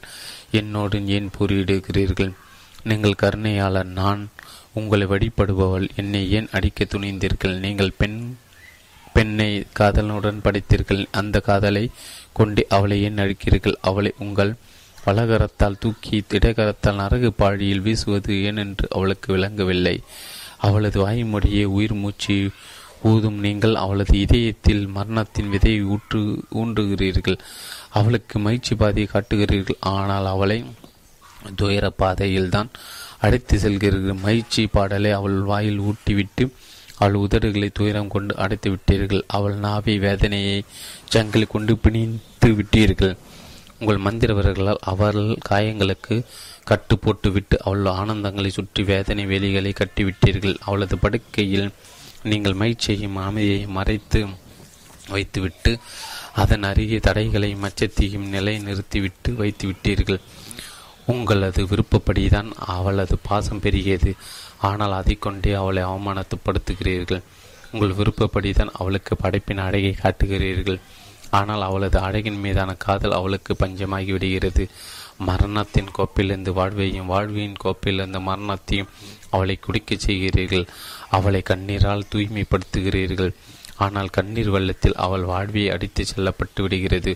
ஓ என் இறைவாத காதலர் என் கண்களை திறந்தீர்கள். ஆனால் அந்த காதலை கொண்டே என்னை துண்டாக்கி விட்டீர்கள். தங்கள் இதழ்களால் என்னை முத்தமிட்டு விட்டு வழியகரத்தால் என்னை அரைந்து விட்டீர்கள். என் இதயத்தில் ஒரு ரோஜாவை வைத்துவிட்டு அதை சுற்றி முள்வெளி போட்டு விட்டீர்கள் எனது உயிரை நான் காதலிக்கும் இளைஞனோடு பிணைத்துவிட்டு என் உடலை அறிமுகமில்லாத இன்னொருவுடன் சேர்த்து வைத்து விட்டீர்கள் ஆகவே இறைவா இந்த மரண போராட்டத்தில் நான் வலிமை பெறவும் சாகுவரு உண்மையுடன் கற்புடன் இருக்கவும் அருள் செய்யின் பிரார்த்தனை முடிந்தது. இறைவனை மௌனம் தொடர்ந்தது. செல்மா வெறுத்து போய் பல வீணா பலவீனமாக காணப்பட்ட அவளது உயர்த்திய கைகள் மடியில் விழுந்தன. தலையில் விழுந்தது. புயல் ஒரு மரக்கிளையை ஒடித்து வீசியது. அது அழிவது விடுவது போல எனக்கு தோன்றியது. அவளது சில்லிட்ட கழியெடுத்து முத்தமிட்டேன். அவளுக்கு ஆறுதல் சொல்ல முயன்ற போது அவளை விட எனக்கு தான் அதிக ஆற்றல் தேவைப்படுவதாக புலப்பட்டது. எங்கள் மோசமான நிலையை நினைத்தபடி என் இதய துடிப்பொலியை கெட்டபடி நான் மௌனமாக இருந்தேன். இருவரும் அதற்கு மேல் ஒன்றும் பேசவில்லை. எல்லை கடந்த சித்திரவதை ஒரு ஊமை. அதனால் நாங்கள் பூகமத்தால் பூமிக்குள் புதையுண்டு போன பளிங்கு தூண்களைப் போல மௌனமாய் கல்லாகி போய் அமர்ந்திருந்தோம். ஒருவர் பேசுவதை மற்றொரு கேட்க நாங்கள் விரும்பவில்லை. ஏனென்றால் எங்கள் இதய கயிறுகள் நைந்து போயிருந்தன. ஒரு மூச்சு காற்று கூட அவற்றை அறுத்துவிடும் போல் இருந்தது. அது நள்ளிரு எனும் சன்னனின் மலைக்கு பின்னால் இருந்து பிறவி நிலா எழுந்தது. சுற்றிலும் அங்கே மெழுகுவர்த்திகள் எரிய சவுப்பெட்டியில் கிடைக்கும் பிணத்தின் முகத்தைப் போல அது தோன்றியது. உறக்கமின்மையால் ஒளியிறந்த கண்களும் முதுமையால் கூண் விழுந்த கழவனைப் போல் தோன்றியது லபனான். இடிந்த தகுந்த தன் அரண்மனை நடுவே தன் அரியணையின் சாம்பலின் மீது அமர்ந்து விடியலை எதிர்நோக்குவது போல அது தோன்றியது. உணர்வுகளாலும் அனுபவங்களாலும் மனிதன் மாறிவிடுவது போல மலைகளும் மரங்களும் ஆறுகளும் கால மாற்றங்களும் பருவ மாற்றங்களாலும் தோட்டங்கள் மாறி தென்பட்டன. நெட்டிய பாப்புலர் மரங்கள் பகலில் மணமகள் போலவும் மாலையில் புகை தூண் புகை தூண் போலவும் தோட்டம் அளித்தன பகலில் அசைக்க முடியாது போல தோன்றிய பெரும்பாறை இருவில் பூமியை படுக்கையாக வானமே போர்வையாக கொண்ட பரிதாபத்திற்கு வழியாடிய போல் தோற்றமளித்தது காலையில் மின்னிபடி ஓடிக்கொண்டிருந்த சிற்றாரன் நிரந்தர கீதத்தை பாடிக்கொண்டிருந்து மாலையில் குழந்தை பறி கொடுத்து அழும் தாயின் கண்ணீர் ஓடையாக மாறிற்று. ஒரு வாரத்திற்கு முன் பெருமிதத்துடன் காணப்பட்ட லெபானன் பௌர்ணமி நிலவில் எங்களுக்கு இன்பம் தந்த லெபானன் அன்றிரு துக்கமும் தனிமையும் கொண்டதாக ஆகிவிட்டது. நாங்கள் எழுந்து நின்று ஒரு ஒரு விடை பெற்று கொண்டோம். ஆனால் ஆனால் காதலும் நம்பிக்கையின்மையும் எங்கள் நடுவே இரு பேய்களைப் போல நின்றன. ஒன்று அதில் விரல்கள் எங்கள் கடுத்து நெரிக்கும்படி சிறகு விரித்தது. ஒன்று அழுதது மற்றொன்று ரகசியமாக சிரித்தது. நான் செல்பாவின் கையை எடுத்து முத்தமிட்டேன். அருகே வந்து என் நெற்றில் முத்தம் பதித்தாள். பிறகு மரப்பெஞ்சின் மீது துப்பெண்ண அமர்ந்தால் கண்களை மூடிக்கொண்டாள். ஓ இறைவா என் மீது கருணை காட்டு என் முறிந்த சிறுகுகளை சரியாக்கு என்று மெல்ல கூறினாள். தன் நான் தோட்டத்தில் செல்மை விட்டு புறப்பட்ட போது ஓர் ஏரியின் மேற்கு பகுதி மூடுபானையால் சூழப்பட்டது போல என் உணர்வுகளை ஒரு திரை மூடிக்கொண்டதை உணர்ந்தேன். மரங் மரங்களின் அடகு நிலா ஒளி ஆழ்ந்த அமைதி மற்றும் என்னை பற்றி எல்லாமே அருவறுப்பாகவும் பயங்கரமாகவும் காணப்பட்டன. பிரபஞ்சத்தின் அழகையும் விந்தையையும் எனக்கு அட்டைய உண்மை ஒளியின் இதயத்தை பற்றும் பெருநெருப்பின் நாவுகளாக மாறிவிட்டன. நான் கேட்டு வந்த தேவகீதம் சிங்கத்தின் கர்ஜனை விட அச்சமூட்டும் இறைச்சலாக மாறியது. நான் என் அறையை அடைந்த வேட்டக்காரனால் குண்டு காயப்பட்ட பறவை போல நான் படுக்கையில் விழுந்தேன். ஓ என் நிறைவா என் மீது கருணை காட்டு. என் முறிந்த சிறுகுகளை சரியாக்கு என்று செல்லம்மா சொன்னதை நான் திரும்ப திரும்ப சொல்லிக் கொண்டிருந்தேன். ஏழு மரண சிம்மாசத்திற்கு முன்னால் நிர்வாகம் இளைஞர் கைகளிலும் பெற்றோர் கைகளிலும் ஆகப்பட்டுவிட திருமணம் இந்த காலத்தில் கீழிக்கூத்தாக போய்விட்டது. பெரும்பான்மையான நாடுகளில் இளைஞர்கள் வெற்றி பெற பெற்றோர்கள் தோற்று போய்விடுகிறார்கள். பெண் வியாபார பண்டமாகிவிட்டால் ஒரு வீட்டிலிருந்து வாங்கப்பட்டு இன்னொரு வீட்டில் சேர்க்கப்படுகிறாள். காலப்போக்கில் அவள் அழகு மங்கி விட இருட்டு மூளை தூக்கி எறியப்படும் பழைய மராஜாமானாகி விடுகிறாள் நவீன நாகரிகம் பெண்ணை கொஞ்சம் புத்திசாலியாக்கியுள்ளது. ஆனால் ஆணின் பேராசை காரணமாக அவள் துயரம் அதிகரித்து விட்டது. நேற்றைய பெண் மகிழ்ச்சியான துணைவியாக இருந்தால் ஆனால் இன்றைய பெண் பரிதாபத்துக்குரிய மனைவியாகி ஆகிவிட்டாள். கடந்த காலத்தில் அவள் வெளிச்சத்தில் கண்ணை மூடிக்கொண்டு நடந்தாள். ஆனால் இன்று இருளில் கண்ணை திறந்து கொண்டு நடக்கிறாள். அவள் தன் அறியாமையில் அழகாகவும் எளிமையில் கற்புடையலாகவும் பலவீனத்தில் பலமுடையவளாகவும் இருந்தால் இன்று அவள் தன் அறிவு கூர்மையில் அழகற்றவளாக தன் ஞானத்தில் மூட நம்பிக்கை கொண்டவளாகவும் இதயமற்றவளாகவும் இருக்கிறார் அழகு ஞானத்துடன் அறிவு கூர்மை கற்புடனும் உடல் பலவீனம் ஆன்மா பலத்துடன் ஒரு பெண்ணில் ஒன்று சேரும் என்று ஒன்று சேரும் நாள் என்றாவது வருமா? ஆன்மா வளர்ச்சி மனித வாழ்வின் சட்டம் என்று நம்புகிறோம் நான். ஆனால் அந்த புராணத்தை அடைவது மெல்ல நிகழ்வதாக வேதனை மிக்கதாக உள்ளது. ஒரு பெண் ஒரு துறையில் உயர்ந்தால் வேறு துறையில் அவள் செறிந்து விடுகிறாள். காரணம் மலைச்சிகரத்திற்கு செல்லும் முரட்டு பாதை திருடர்களாம் கனகத்து ஓநாய்களால் சூழப்பட்டுள்ளது. அந்த வினோத தலைமுறை உறக்கத்திற்கும் விழிப்பிற்கும் இடையில் ஊசலாடி கொண்டிருக்கிறது. இது தன் கரங்களில் கடந்த காலத்தின் மண்ணையும் எதிர்காலத்தின் விதைகளையும் வைத்து கொண்டிருக்கிறது. இப்படி இருந்தாலும் ஒவ்வொரு நர நகரத்திலும் எதிர்கால சின்னமாக ஒரு பெண் இருக்கவே செய்கிறாள். பெய்ரூட் நகரு சல்மா கராமி எதிர்கால கிழை நாட்டு பெண்ணின் சின்னம். தம்முடைய காலம் வருவதற்கு முன்பே தோன்றிவிடும் மனிதர்கள் போல அவள் நிகழ்காலத்தின் பலிகட ஆகிவிட்டாள் காம்பிலிருந்து பறிக்கப்பட்டு ஆற்று வெள்ளத்தில் அடித்துச் செல்லப்படும் ஒரு மலர் போல அவள் ஆகிவிட்டாள். அவள் தோற்கடிக்க பட்டவன் பரிதாப ஊர்வலத்தில் நடந்து கொண்டிருக்கலாம். மான்சூர் பை கலிப்பிற்கும் சல்மாவுக்கும் திருமணம் முடிந்தது.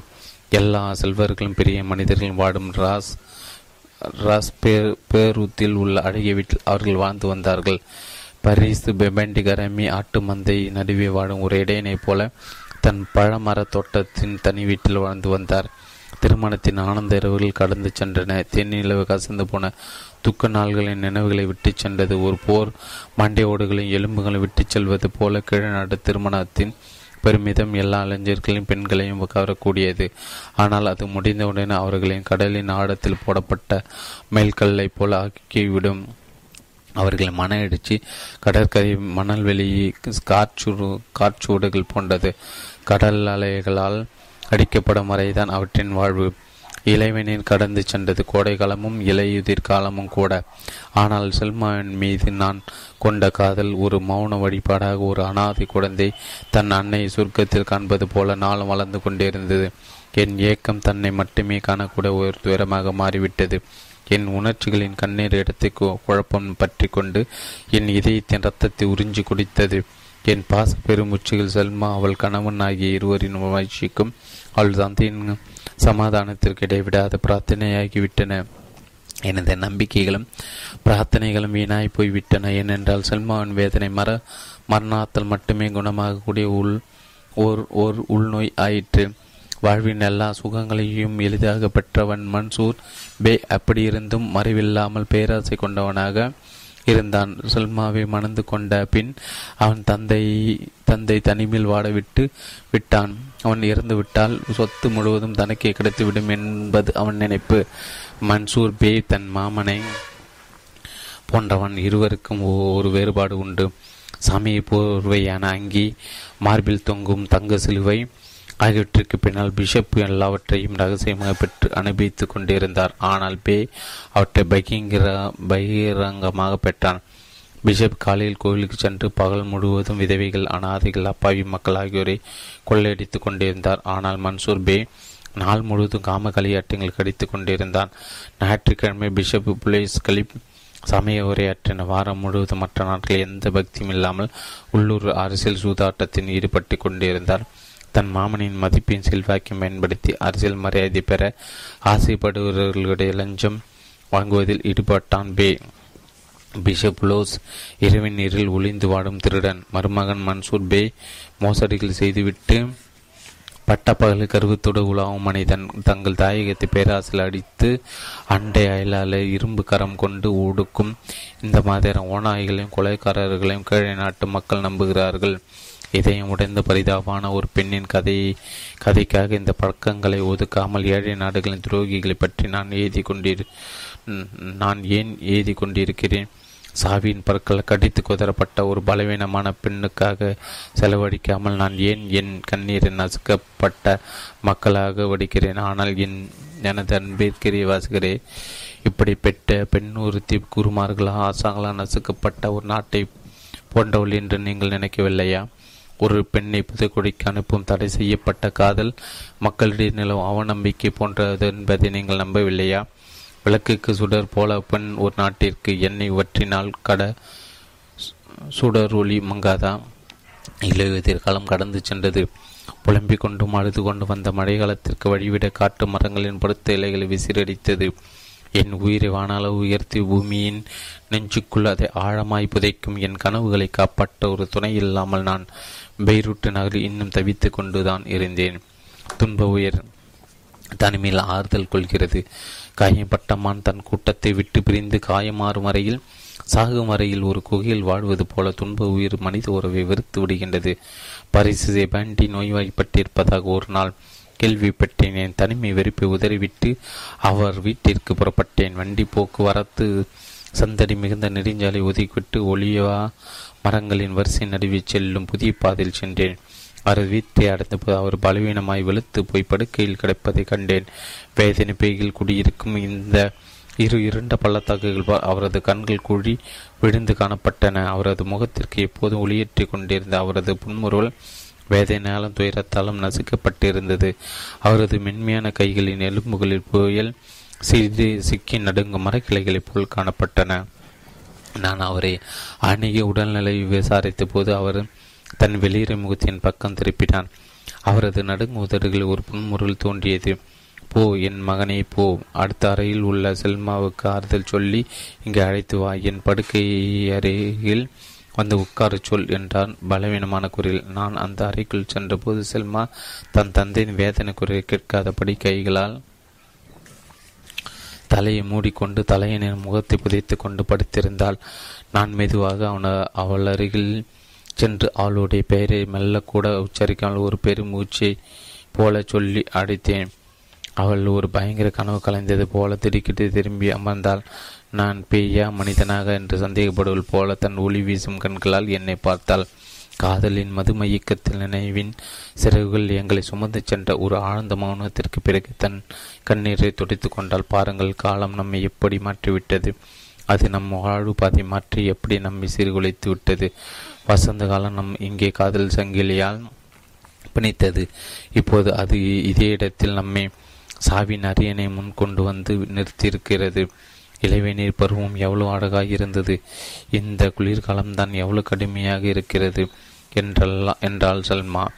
இப்படி சொல்லிவிட்டு எதிர்காலம் என்ற பேய் தன் முன்னே நின்று கொண்டிருப்பது போல் பயந்து மீண்டும் தன் கைகளால் முகத்தை மூடிக்கொண்டாள். நான் அவள் தலைமீது கை வைத்து வாசல்மா வா புயலை எதிர்த்து நிற்கு போபுரங்கள் போல நாம் நிற்போம். பகைவனுக்கு எதிராக துணிந்து நின்று அவனுடைய ஆயுதங்களை எதிர்கொள்ளும் வீரம் செறிந்த போர் வீரர்கள் போல நாம் நிற்போம். நாம் கொல்லப்படுவோமானால் வீர தியாகிகள் போல சாவோம்.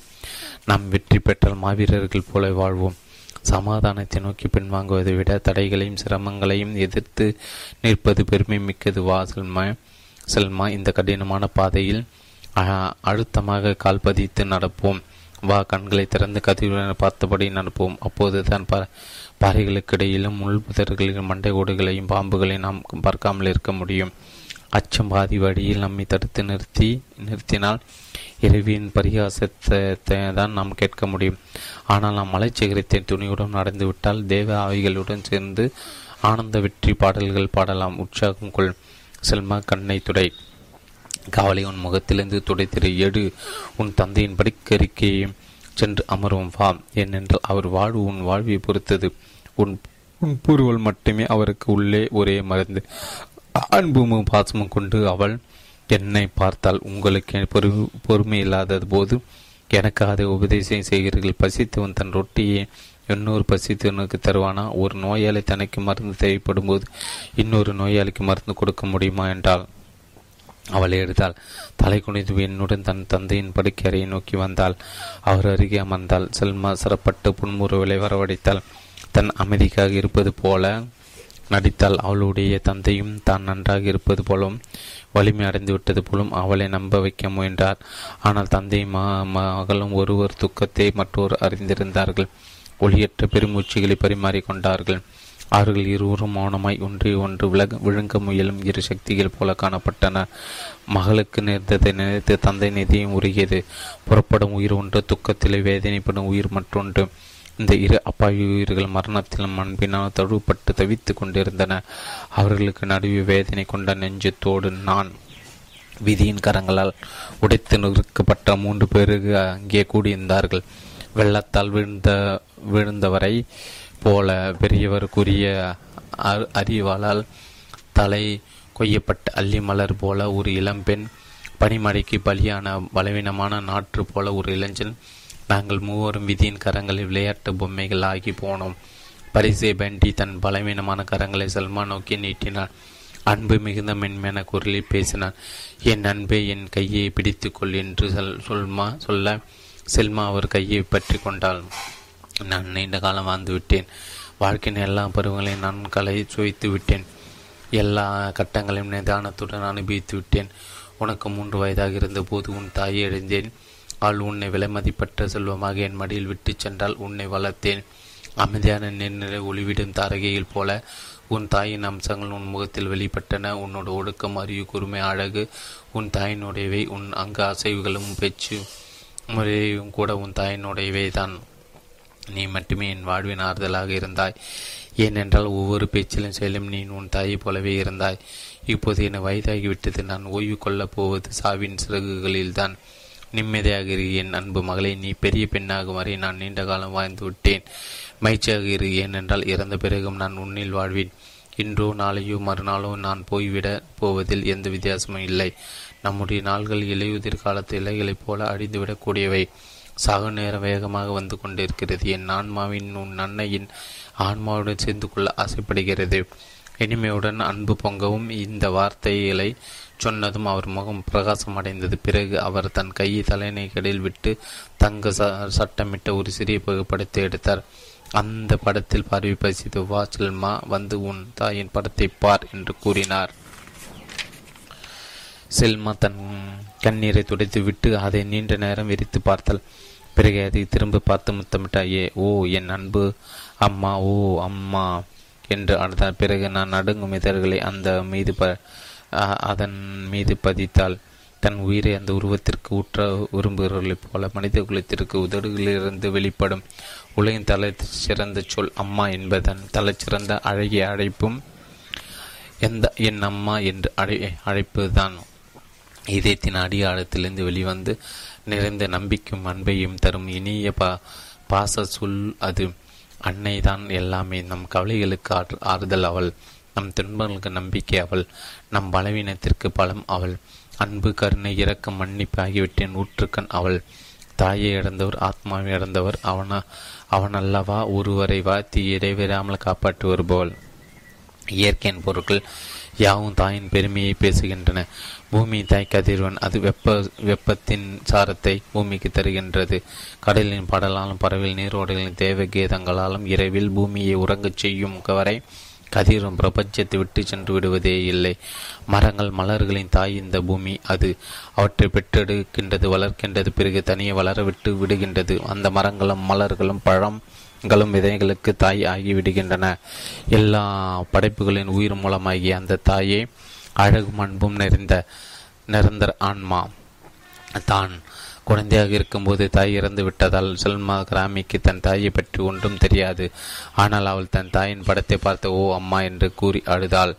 அம்மா என்ற சொல் நம் இதயத்திற்குள் மறைந்து கிடக்கிறது. இதய ரோஜாவிலிருந்து ஒரு நறுமணம் மேகம் கனிவிந்த வானத்தின் தூய காற்றில் கலப்பது போல இன்ப துன்ப நேரங்களில் அந்த சொல் நம் உதடுகள் வழியாக வெளிப்படுகின்றது.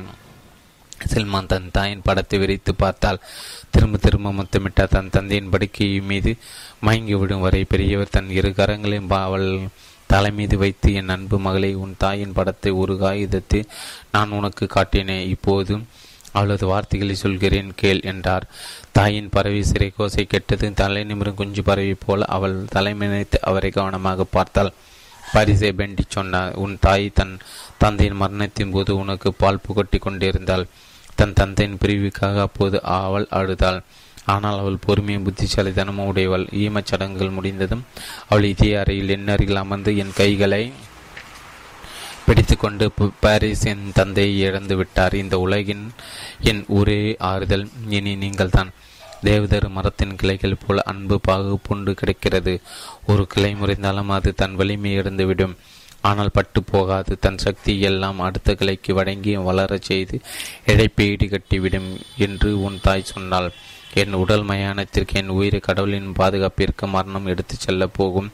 இந்த வேளையில் நீயும் அதே போலதான் செல்ல வேண்டும். செல்மா கண்ணீர் சிந்தியவாறு உடைந்த இதயத்துடன் என் அன்மா எம் தன் தந்தை இறந்த போது நீங்கள் அந்த இடத்தில் இருந்தீர்கள். நீங்கள் போன பின் எனக்கு வேறு யார் இருக்கிறார்கள்? அவளுக்கு அன்பும் ஆதரவும் தன் தர உண்மையுள்ள கணவர் இருந்தார். தன் மகளான என்னாலும் அவள் ஆறுதல் பெற்றாள் நீங்கள் போய்விட்டால் எனக்கு யார் கதி? என் இளமை பருவத்தில் நீங்கள் எனக்கு தாயும் தந்தையுமாக இருந்தீர்கள். இதை சொல்லிவிட்டால் அவர் திரும்பி என்னை பார்த்தாள் என் உடையின் ஒரு பகுதியை பிடித்து கொண்டு நீங்கள் போய்விட்ட பிறகு எனக்குள்ள ஒரே ஒரு நண்பர் இவர்தான். தானே துன்பப்பட்டு கொண்டீர்கள். இவர் எப்படி என்னை தோற்ற முடியும்? ஏமாற்றப்பட்ட இதயத்தில் உடைந்த இதை மாறுதல் காண்பது எப்படி? துயரம் கொண்ட பெண் ஒருத்தி அண்டையாளரின் கவலையில் ஆறுதல் கொள்வது எவ்வாறு? சிறகு பறிந்த பறவையால் எப்படி பறக்க முடியும்? என் ஆத்மா நண்பர் இவர். நான் ஏற்கனவே கனத்த துயர சுமையை இவர் மீது சுமத்தி விட்டேன். கண்ணீரால் இவர் கண்களை மரமா மங்க செய்து விட்டேன். இவரால் இப்போது இருளை மட்டும் காண முடியும். நான் மிகுந்த அன்புடன் நேசிக்கும் ஒரு சகோதரர்கள் இவரே. என் இதயம் எரிய கசப்பு பெருக நான் கண்ணீர் விட்டு அழ என் கவலைகளை பங்கிட்டுக் கொள்ளும் மற்ற சகோதரர்கள் போலதான் இவரும். செல்மாவின் சொற்கள் என் இதயத்தில் வாளாக பாய்ந்தன. என்னால் அதற்கு மேல் தாங்கிக் கொள்ள முடியவில்லை. காற்றில் நடங்கும் விளக்குச் சுடர் போல தளர்ச்சியுடன் அந்த சொற்களை கட்டுக்கொண்டிருந்தார் பிறகு கையை நீட்டி என்னை நிம்மதியாக சாகவிடு. என் குழந்தாய் இந்த கூண்டின் கம்பிகளை நான் தகர்த்து விட்டேன். என்னை பறந்து போகவிடு. தடுக்காதே உன் தாய் என்னை அடைக்கிறாள். வானம் தெளிவாக இருக்கின்றது. கடல் அமைதியாக இருக்கின்றது. படகு பயணத்திற்காக காத்திருக்கிறது. என் பயணத்தை தாமதப்படுத்தாதே. ஓய்வெடுத்து கொண்டிருப்பவர்கள் நடுவே சென்று என் உடலும் ஓய்வு கொள்ளட்டும். என் கனவு முடியட்டும். விடியலி என் அம்மா விடித்துக் கொள்ளட்டும். உனது ஆன்மா என என் ஆன்மாவை தழுவி நம்பிக்கை முத்தமிடட்டும். துன்பம் கசப்பு ஆகியவற்றின் துளிகள் என் உடல் மீது விழாது இருக்கட்டும். மலர்களும் பொருட்களும் தன் சத்துணவை இறந்துவிடக்கூடாது துக்கத்தின் கண்ணீர் என் கையின் மீது விடக்கூடாது. அப்புறம் என் கல்லறை மேல் முட்கள் தாம் முளைக்கும். என் நெற்றில் வேதனை கோடுகளை வரையாதே. அப்படி செய்தால் கடந்து செல்லும் காற்று என் எலும்பு தூள்களை பசு புல்வெளிகளுக்கு சுமந்து சென்று தூவ மறுத்துவிடும். நான் உயிரோடு உள்ள காலத்தில் உன்னையும் நேசித்தேன். என் மகளை நான் இறந்த பிறகு உன்னை நேசிப்பேன். என் உயிர் உன்னை கவனித்துக் கொண்டே இருக்கும். உன்னை காவல் காக்கும் என்று கூறினார். பாதி விழி முடியபடி பரிசுக்கு வேண்டிய என்னை பார்த்து மகனே உன் தந்தையிடம் என்னிடம் வைத்த பாசத்தைப் போல இவளிடம் உண்மையான சகோதர பாசம் காட்டு. துன்பத்தில் துணினில் இவளை அழவிடாதே. சாகின்றவர்களாக கண்ணீர் சிந்துவது தவறு. இனிய கதைகள் இவளுக்கு மீண்டும் மீண்டும் சொல். இவளது துயரங்கள் அகலும்படி வாழ்வி பாடலை பாடு. என்னை உன் தந்தையிடம் ஞாபகப்படுத்து. எங்கள் இளமை பருவத்து கதைகளை அவளிடம் கேள். என் வாழ்வின் கடைசி நேரத்தில் அவர் மகன் வடிவில் நான் அவரை நேசித்ததாக சொல் என்றார். அங்கே மௌனம் குடிகொண்டது. அந்த பெரியவர் முகத்தின் சாயின் சாவின் நிழல் படர்வதை கண்டேன். பிறகு அவர் கண்களை உருட்டியபடி எங்களை பார்த்து மிக மெல்லிய குரலில் பேசினார். மருத்துவரை கூப்பிடாதீர்கள். இந்த சிறையில் நான் அதிக நாள் வாடும்படி அவர் தம் மருந்தினால் செய்து விடக்கூடும் அடிமை நாள்கள் போய்விட்டன. வனத்து சுதந்திரத்தை என் ஆன்மா வேண்டுகின்றது. மதுகுருவை என் படுக்கருகே அடைக்காதீர்கள். நான் பாவியாக இருந்தால் அவரது மந்திர உச்சாடனம் என்னை காப்பாற்றிவிடப் போவதில்லை. நான் குற்றமற்றவனாக இருந்தால் கூட அது என்னை சொர்க்கத்திற்கு கொண்டு சேர்க்காது. ஜோதிடரால் விண்மீன்கள் இயக்கத்தை மாற்ற முடியாதது போல இறைவனின் சித்தாந்தத்தை மனித எண்ணத்தால் மாற்ற முடியாது. நான் இறந்த பின் மருத்துவர்களும் குருமார்கள் என்னவோ செய்து கொள்ளட்டும். எனது கப்பல் கரை சேரும் வரை தனது பயணத்தை தொடரும். அன்று நள்ளிரவு பரிசு பண்டி தன் கலைத்து கண்களை திறந்து தன் படுக்கை அருகே மண்டியிட்டு அமர்ந்து கொண்டிருந்த செல்மையை கடைசி முறையாக பார்க்க முயன்றார். பேச முயன்றார். ஆனால் மரணம் அவர் தொண்டை அடைத்து விட்டது. சிரமப்பட்டு அவர் பேச முயன்றார் இரவு கடந்துவிட்டு ஓ செல்மா ஓ ஓ ஓ செல்மா அவ்வளோதான் அவர் தலை சாய்ந்தது முகம் வெளுத்தது. அவர் உதடுகள் ஒரு புன்பொருள் தோன்றியது. அப்புறம் அவர் தன் கடைசி மூச்சை விட்டார். செல்மா தன் தந்தையின் கையை செல்லிட்டு விட்டதை உணர்ந்தாள். பிறகு அவள் தலை நிமித்து அவர் முகத்தை பார்த்தால் அது சாவின் தரையில் மூடப்பட்டிருந்தது. அவளுக்கு மூச்சு திணறியது. அவளால் கண்ணீர் சிந்த கூட முடியவில்லை. பெ பெருமூச்சு கூட முடியவில்லை. அசையவும் முடியவில்லை. ஒரு கணம் அவர் விரித்த கண்களோடு பார்த்தால் ஒரு சிலையின் வெடிகளைப் போல பிறகு நெற்றியில் பட பட குனிந்து இறைவனை உங்கள் ஒரு கணம் அவரை வெறித்த கண்களோடு பார்த்தால் ஒரு சிலின் வெடிகளைப் போல பிறகு நெற்று தரையில் படகு குறைந்த இறைவனை எங்கள் மீது கருணை காட்டு. முறிந்து போன எம் சிறுகுகளை சேரி செய் என்று வேண்டினாள். பரிசை பேண்டி கர கரமி காலமானால் அவரது ஆன்மாவை நிரந்தரம் தழுவி கொண்டது. அவரது உடல் மண்ணுக்கு திரும்பி தரப்பட்டது. மன்சூர் பே பெரியவரின் சொத்துக்களை அடைந்தால் அடைந்தான். செல்ம வாழ்நாள் சிறை கைதியானால் துக்கமும் துயரமும் நிறைந்த ஒரு வாழ்க்கை. நான் கவலையிலும் ஆழ்மன ஆழ்ந்த சிந்தனையிலும் மூழ்கி போனேன். இரவும் பகலும் என்னை வேட்டையாடின பருந்து தன் இறையை கொத்துவது போல பழைய வேதங்களை புத்தகங்களும் படித்து என் துரதிருஷ்டை மறைக்க பல முறை முயன்றேன்.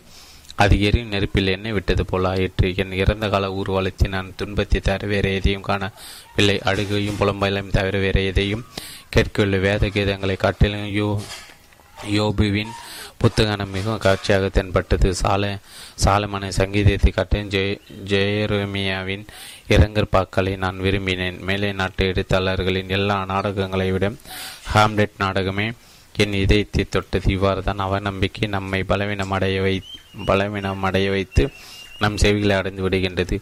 பேரழிவின் சாய்விலை தவிர நாம் வேறு எதையும் காண முடிவதில்லை. கலைஞர் நம் இதயத்தின் துடிப்புகளை மட்டுமே நம்மால் கேட்க முடிகிறது.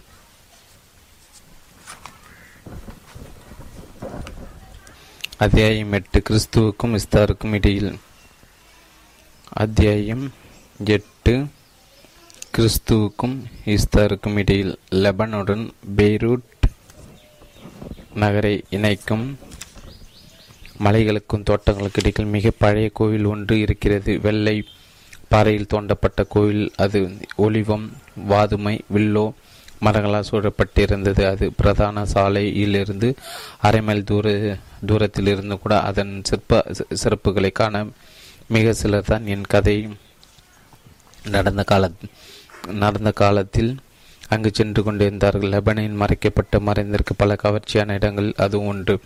அது ஒதுக்குப்புறம் ஒதுக்குப்புறம் காரணமாக வழிபடுவருக்கு புகழிடமாக தனிமை காதலருக்கு ஆலயமாகவும் அது ஆகிவிட்டிருந்தது.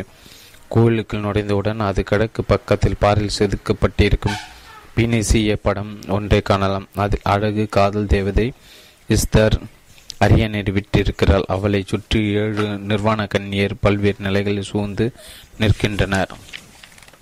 முதல் கண்ணின் கையில் ஒளிப்பந்தம் இரண்டாம் அவள் கையில் கிதார் மூன்றாம் ஆளின் ஊதுவத்தி பீடம் நாலாவது நாலாவது மாவட்ட திராட்சை மது ஜாடி ஐந்தாம் ஆளிடம் ரோஜா கிளை ஆறாவது கண்ணியிடம் வெற்றி மலர் வளையம் ஏழாவது கண்ணியின் கையில் வில்லும் அம்பும் அந்த ஏழு பேரும் இஸ்தரை பயபக்தியுடன் பார்த்தபடி நின்று கொண்டிருந்தார்.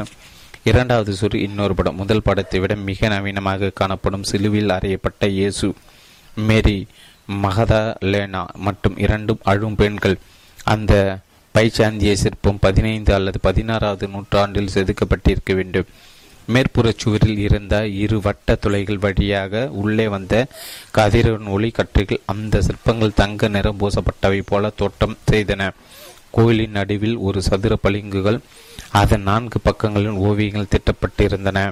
ஓவியங்கள் சரியாக புலப்படவில்லை. பழங்கால மனிதர்கள் அதை பலிபீடமாக்கியதில் சிந்திய ரத்தமும் நறுமண பொருள்களும் திராட்சை மதுவும் என்னையும் அதன் மேல் திட்டு திட்டாக படிந்திருந்தன. அந்த சின்ன கோயில் அமைதி குடிக்கொண்டு இருந்தது. அது வேத ரகசியங்களும் முன் தலைமுறைகளை பற்றியும் மதங்களின் தோற்றம் பற்றியும் மொழிகளில் சொல்லி கொண்டிருந்தது. அந்த தோற்றம் ஒரு கவிஞனின் நிறகாலத்திலிருந்து நெடுதூரம் கொண்டு சென்று விடும். மனிதன சமயத்தோடு பிறந்திருக்கிறான்.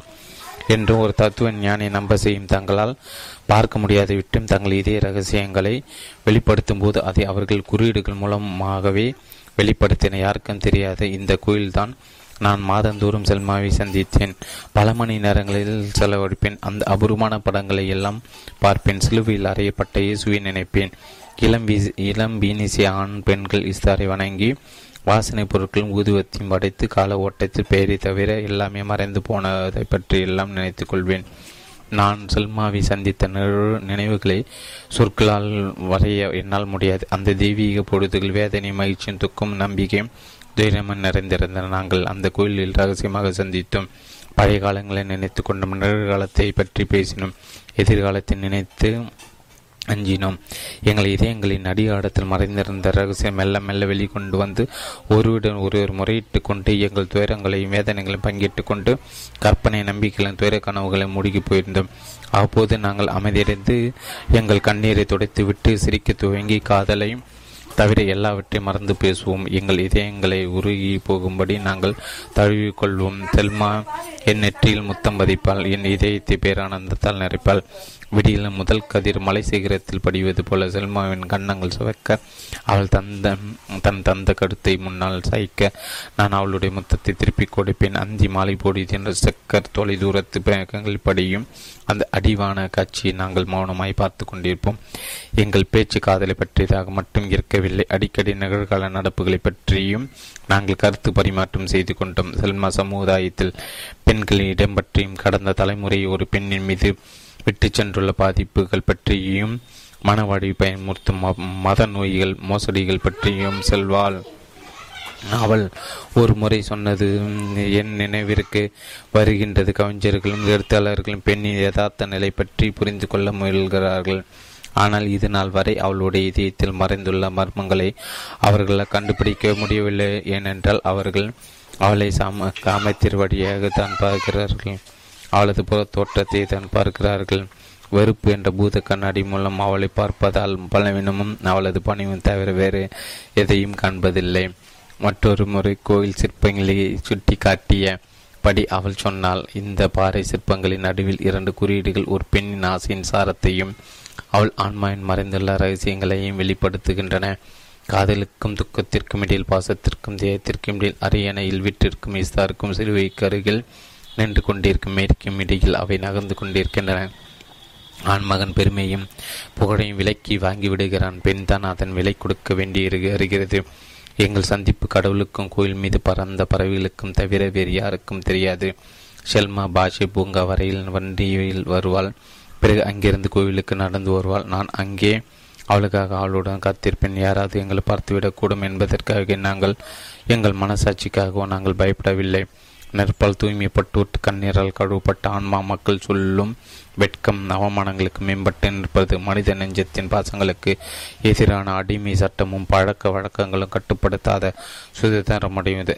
ஆன்மா அந்த ஆன்மா கடவுளின் அரியணை முன் எந்த அவமானம் இல்லாமல் நிற்கக்கூடியது மிக உயர்ந்ததும் நிரந்தரமானதும் விதிகளின் பொருள் விளங்காமல் போகும். அளவுக்கு மனித சமுதாயம் ஊழல் விதிகளுக்கு எழுபது நூற்றாண்டுகளாக கட்டுப்பட்டு கிடைக்கின்றது. ஒளி மங்கிய மெழுகுவர்த்தி வெளிச்சத்துக்கு மனிதன் கண்கள் பழக்கப்பட்டது போனதால் அவனால் ஒளியை காண முடியவில்லை. ஆன்மா நோய் ஒரு தலைமுறையிலிருந்து இன்னொரு தலைமுறைக்கு தொற்றி கொண்டு வந்து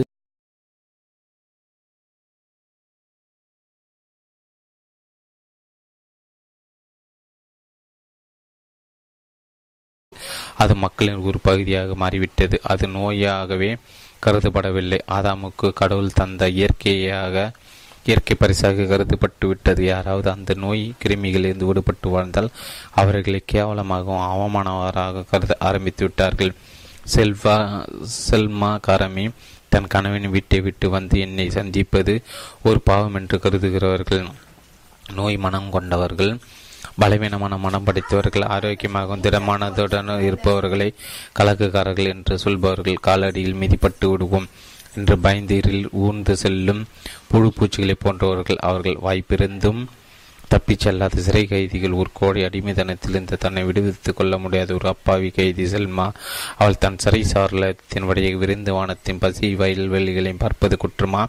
அவள் என்னை தேடி வந்து கிறிஸ்துக்கும் இஸ்தாருக்கும் இடையில் என்ன சந்திப்பதை குற்றமாகவும் கணவனுக்கு செய்யும் துரோகமாக நினைப்பார்களா? அவர்கள் என்னவோ சொல்லி கொண்டு போகட்டும். மற்ற உயிர்கள் எல்லாம் புதைந்து விடக்கூடிய செதுப்பு நிலங்களை செல்மா கடந்து சென்று விட்டால் அங்கே ஊழையிடும் ஓநாய்களும் சரசரக்கும் பாம்புகளும் செல்ல முடியாது. என்னை பற்றி என்ன வேண்டுமான மக்கள் சொல்லிக் கொள்ளட்டும். சாவின் பேய் முகம் கண்டவன் திருடர்கள் முகத்தை கண்ட அஞ்சு போகிறான்.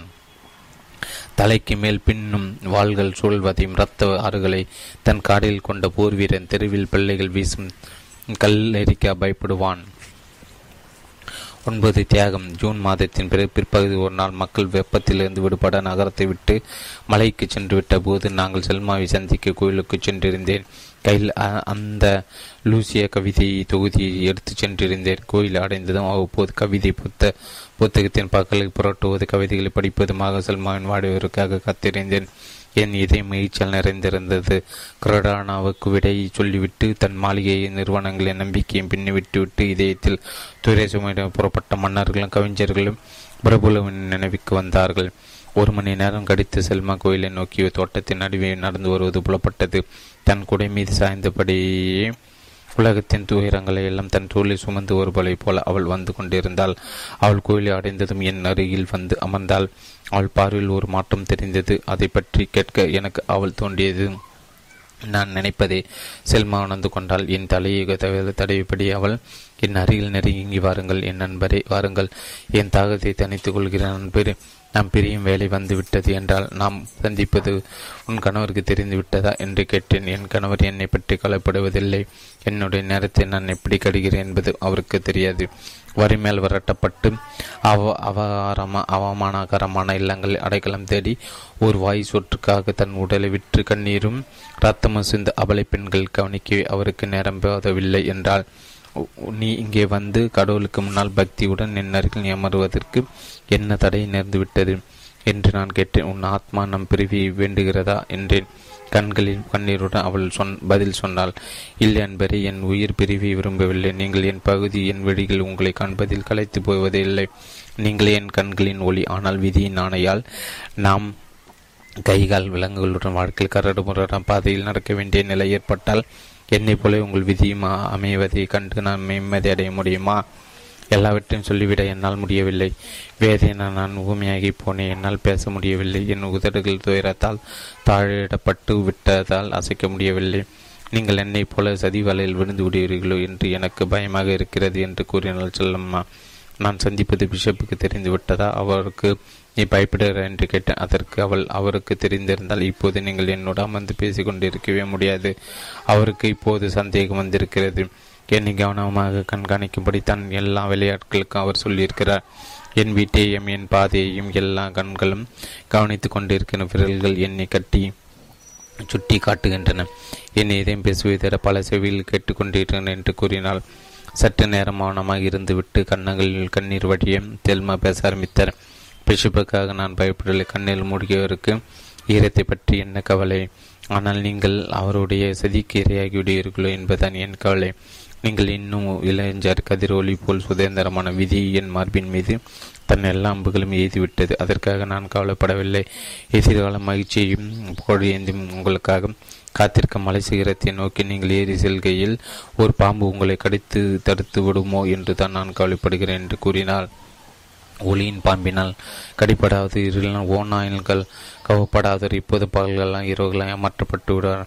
நான் சொல்வதை கேள் செல்மா கவனமாக கேள். மக்களின் தீமைகளும் கெடுமை கீழ்மைகளையும் தவிர்க்க பிரிவு ஒன்று தானே. வடி காதல் சுதந்திரம் ஆகியவற்றின் வடிகள் அடக்கப்பட்டு விட்டன. மரத்தின் அடிமைகளுக்கு அடங்கி போவது தவிர வேறு வழி இல்லையா என்று கேட்டேன். அதற்கு அதற்கா அதற்கவள் பிரிவை நம் விடைபெற்றுக் கொள்வதை தவிர வேறு எதுவும் இல்லை என்று கூறினார். உள்ளத்தில் கிளர்ச்சி பொங்க நான் அவள் கையை பட்டிகள் நாம் நீண்ட காலமற்ற ஒரு விருப்பத்திற்கு விட்டு கொடுத்து விட்டோம். நாம் சந்தித்து கொண்ட நாள் முதல் நம்மை வடித்து நடத்தி சென்றவர்கள் குருடர்கள் நம்ம அவர்களோடு சேர்ந்து அவர்களின் தொய் தெய்வ கிளைகள் வழிபட்டும் நான் உன்னை சந்தித்ததில் இருந்து தூக்கி வீசி விளையாடும் இரு பந்துகளைப் போல நம் பிஷப்பின் பிஷப்பின் கையில் சிக்கிவிட்டோம்.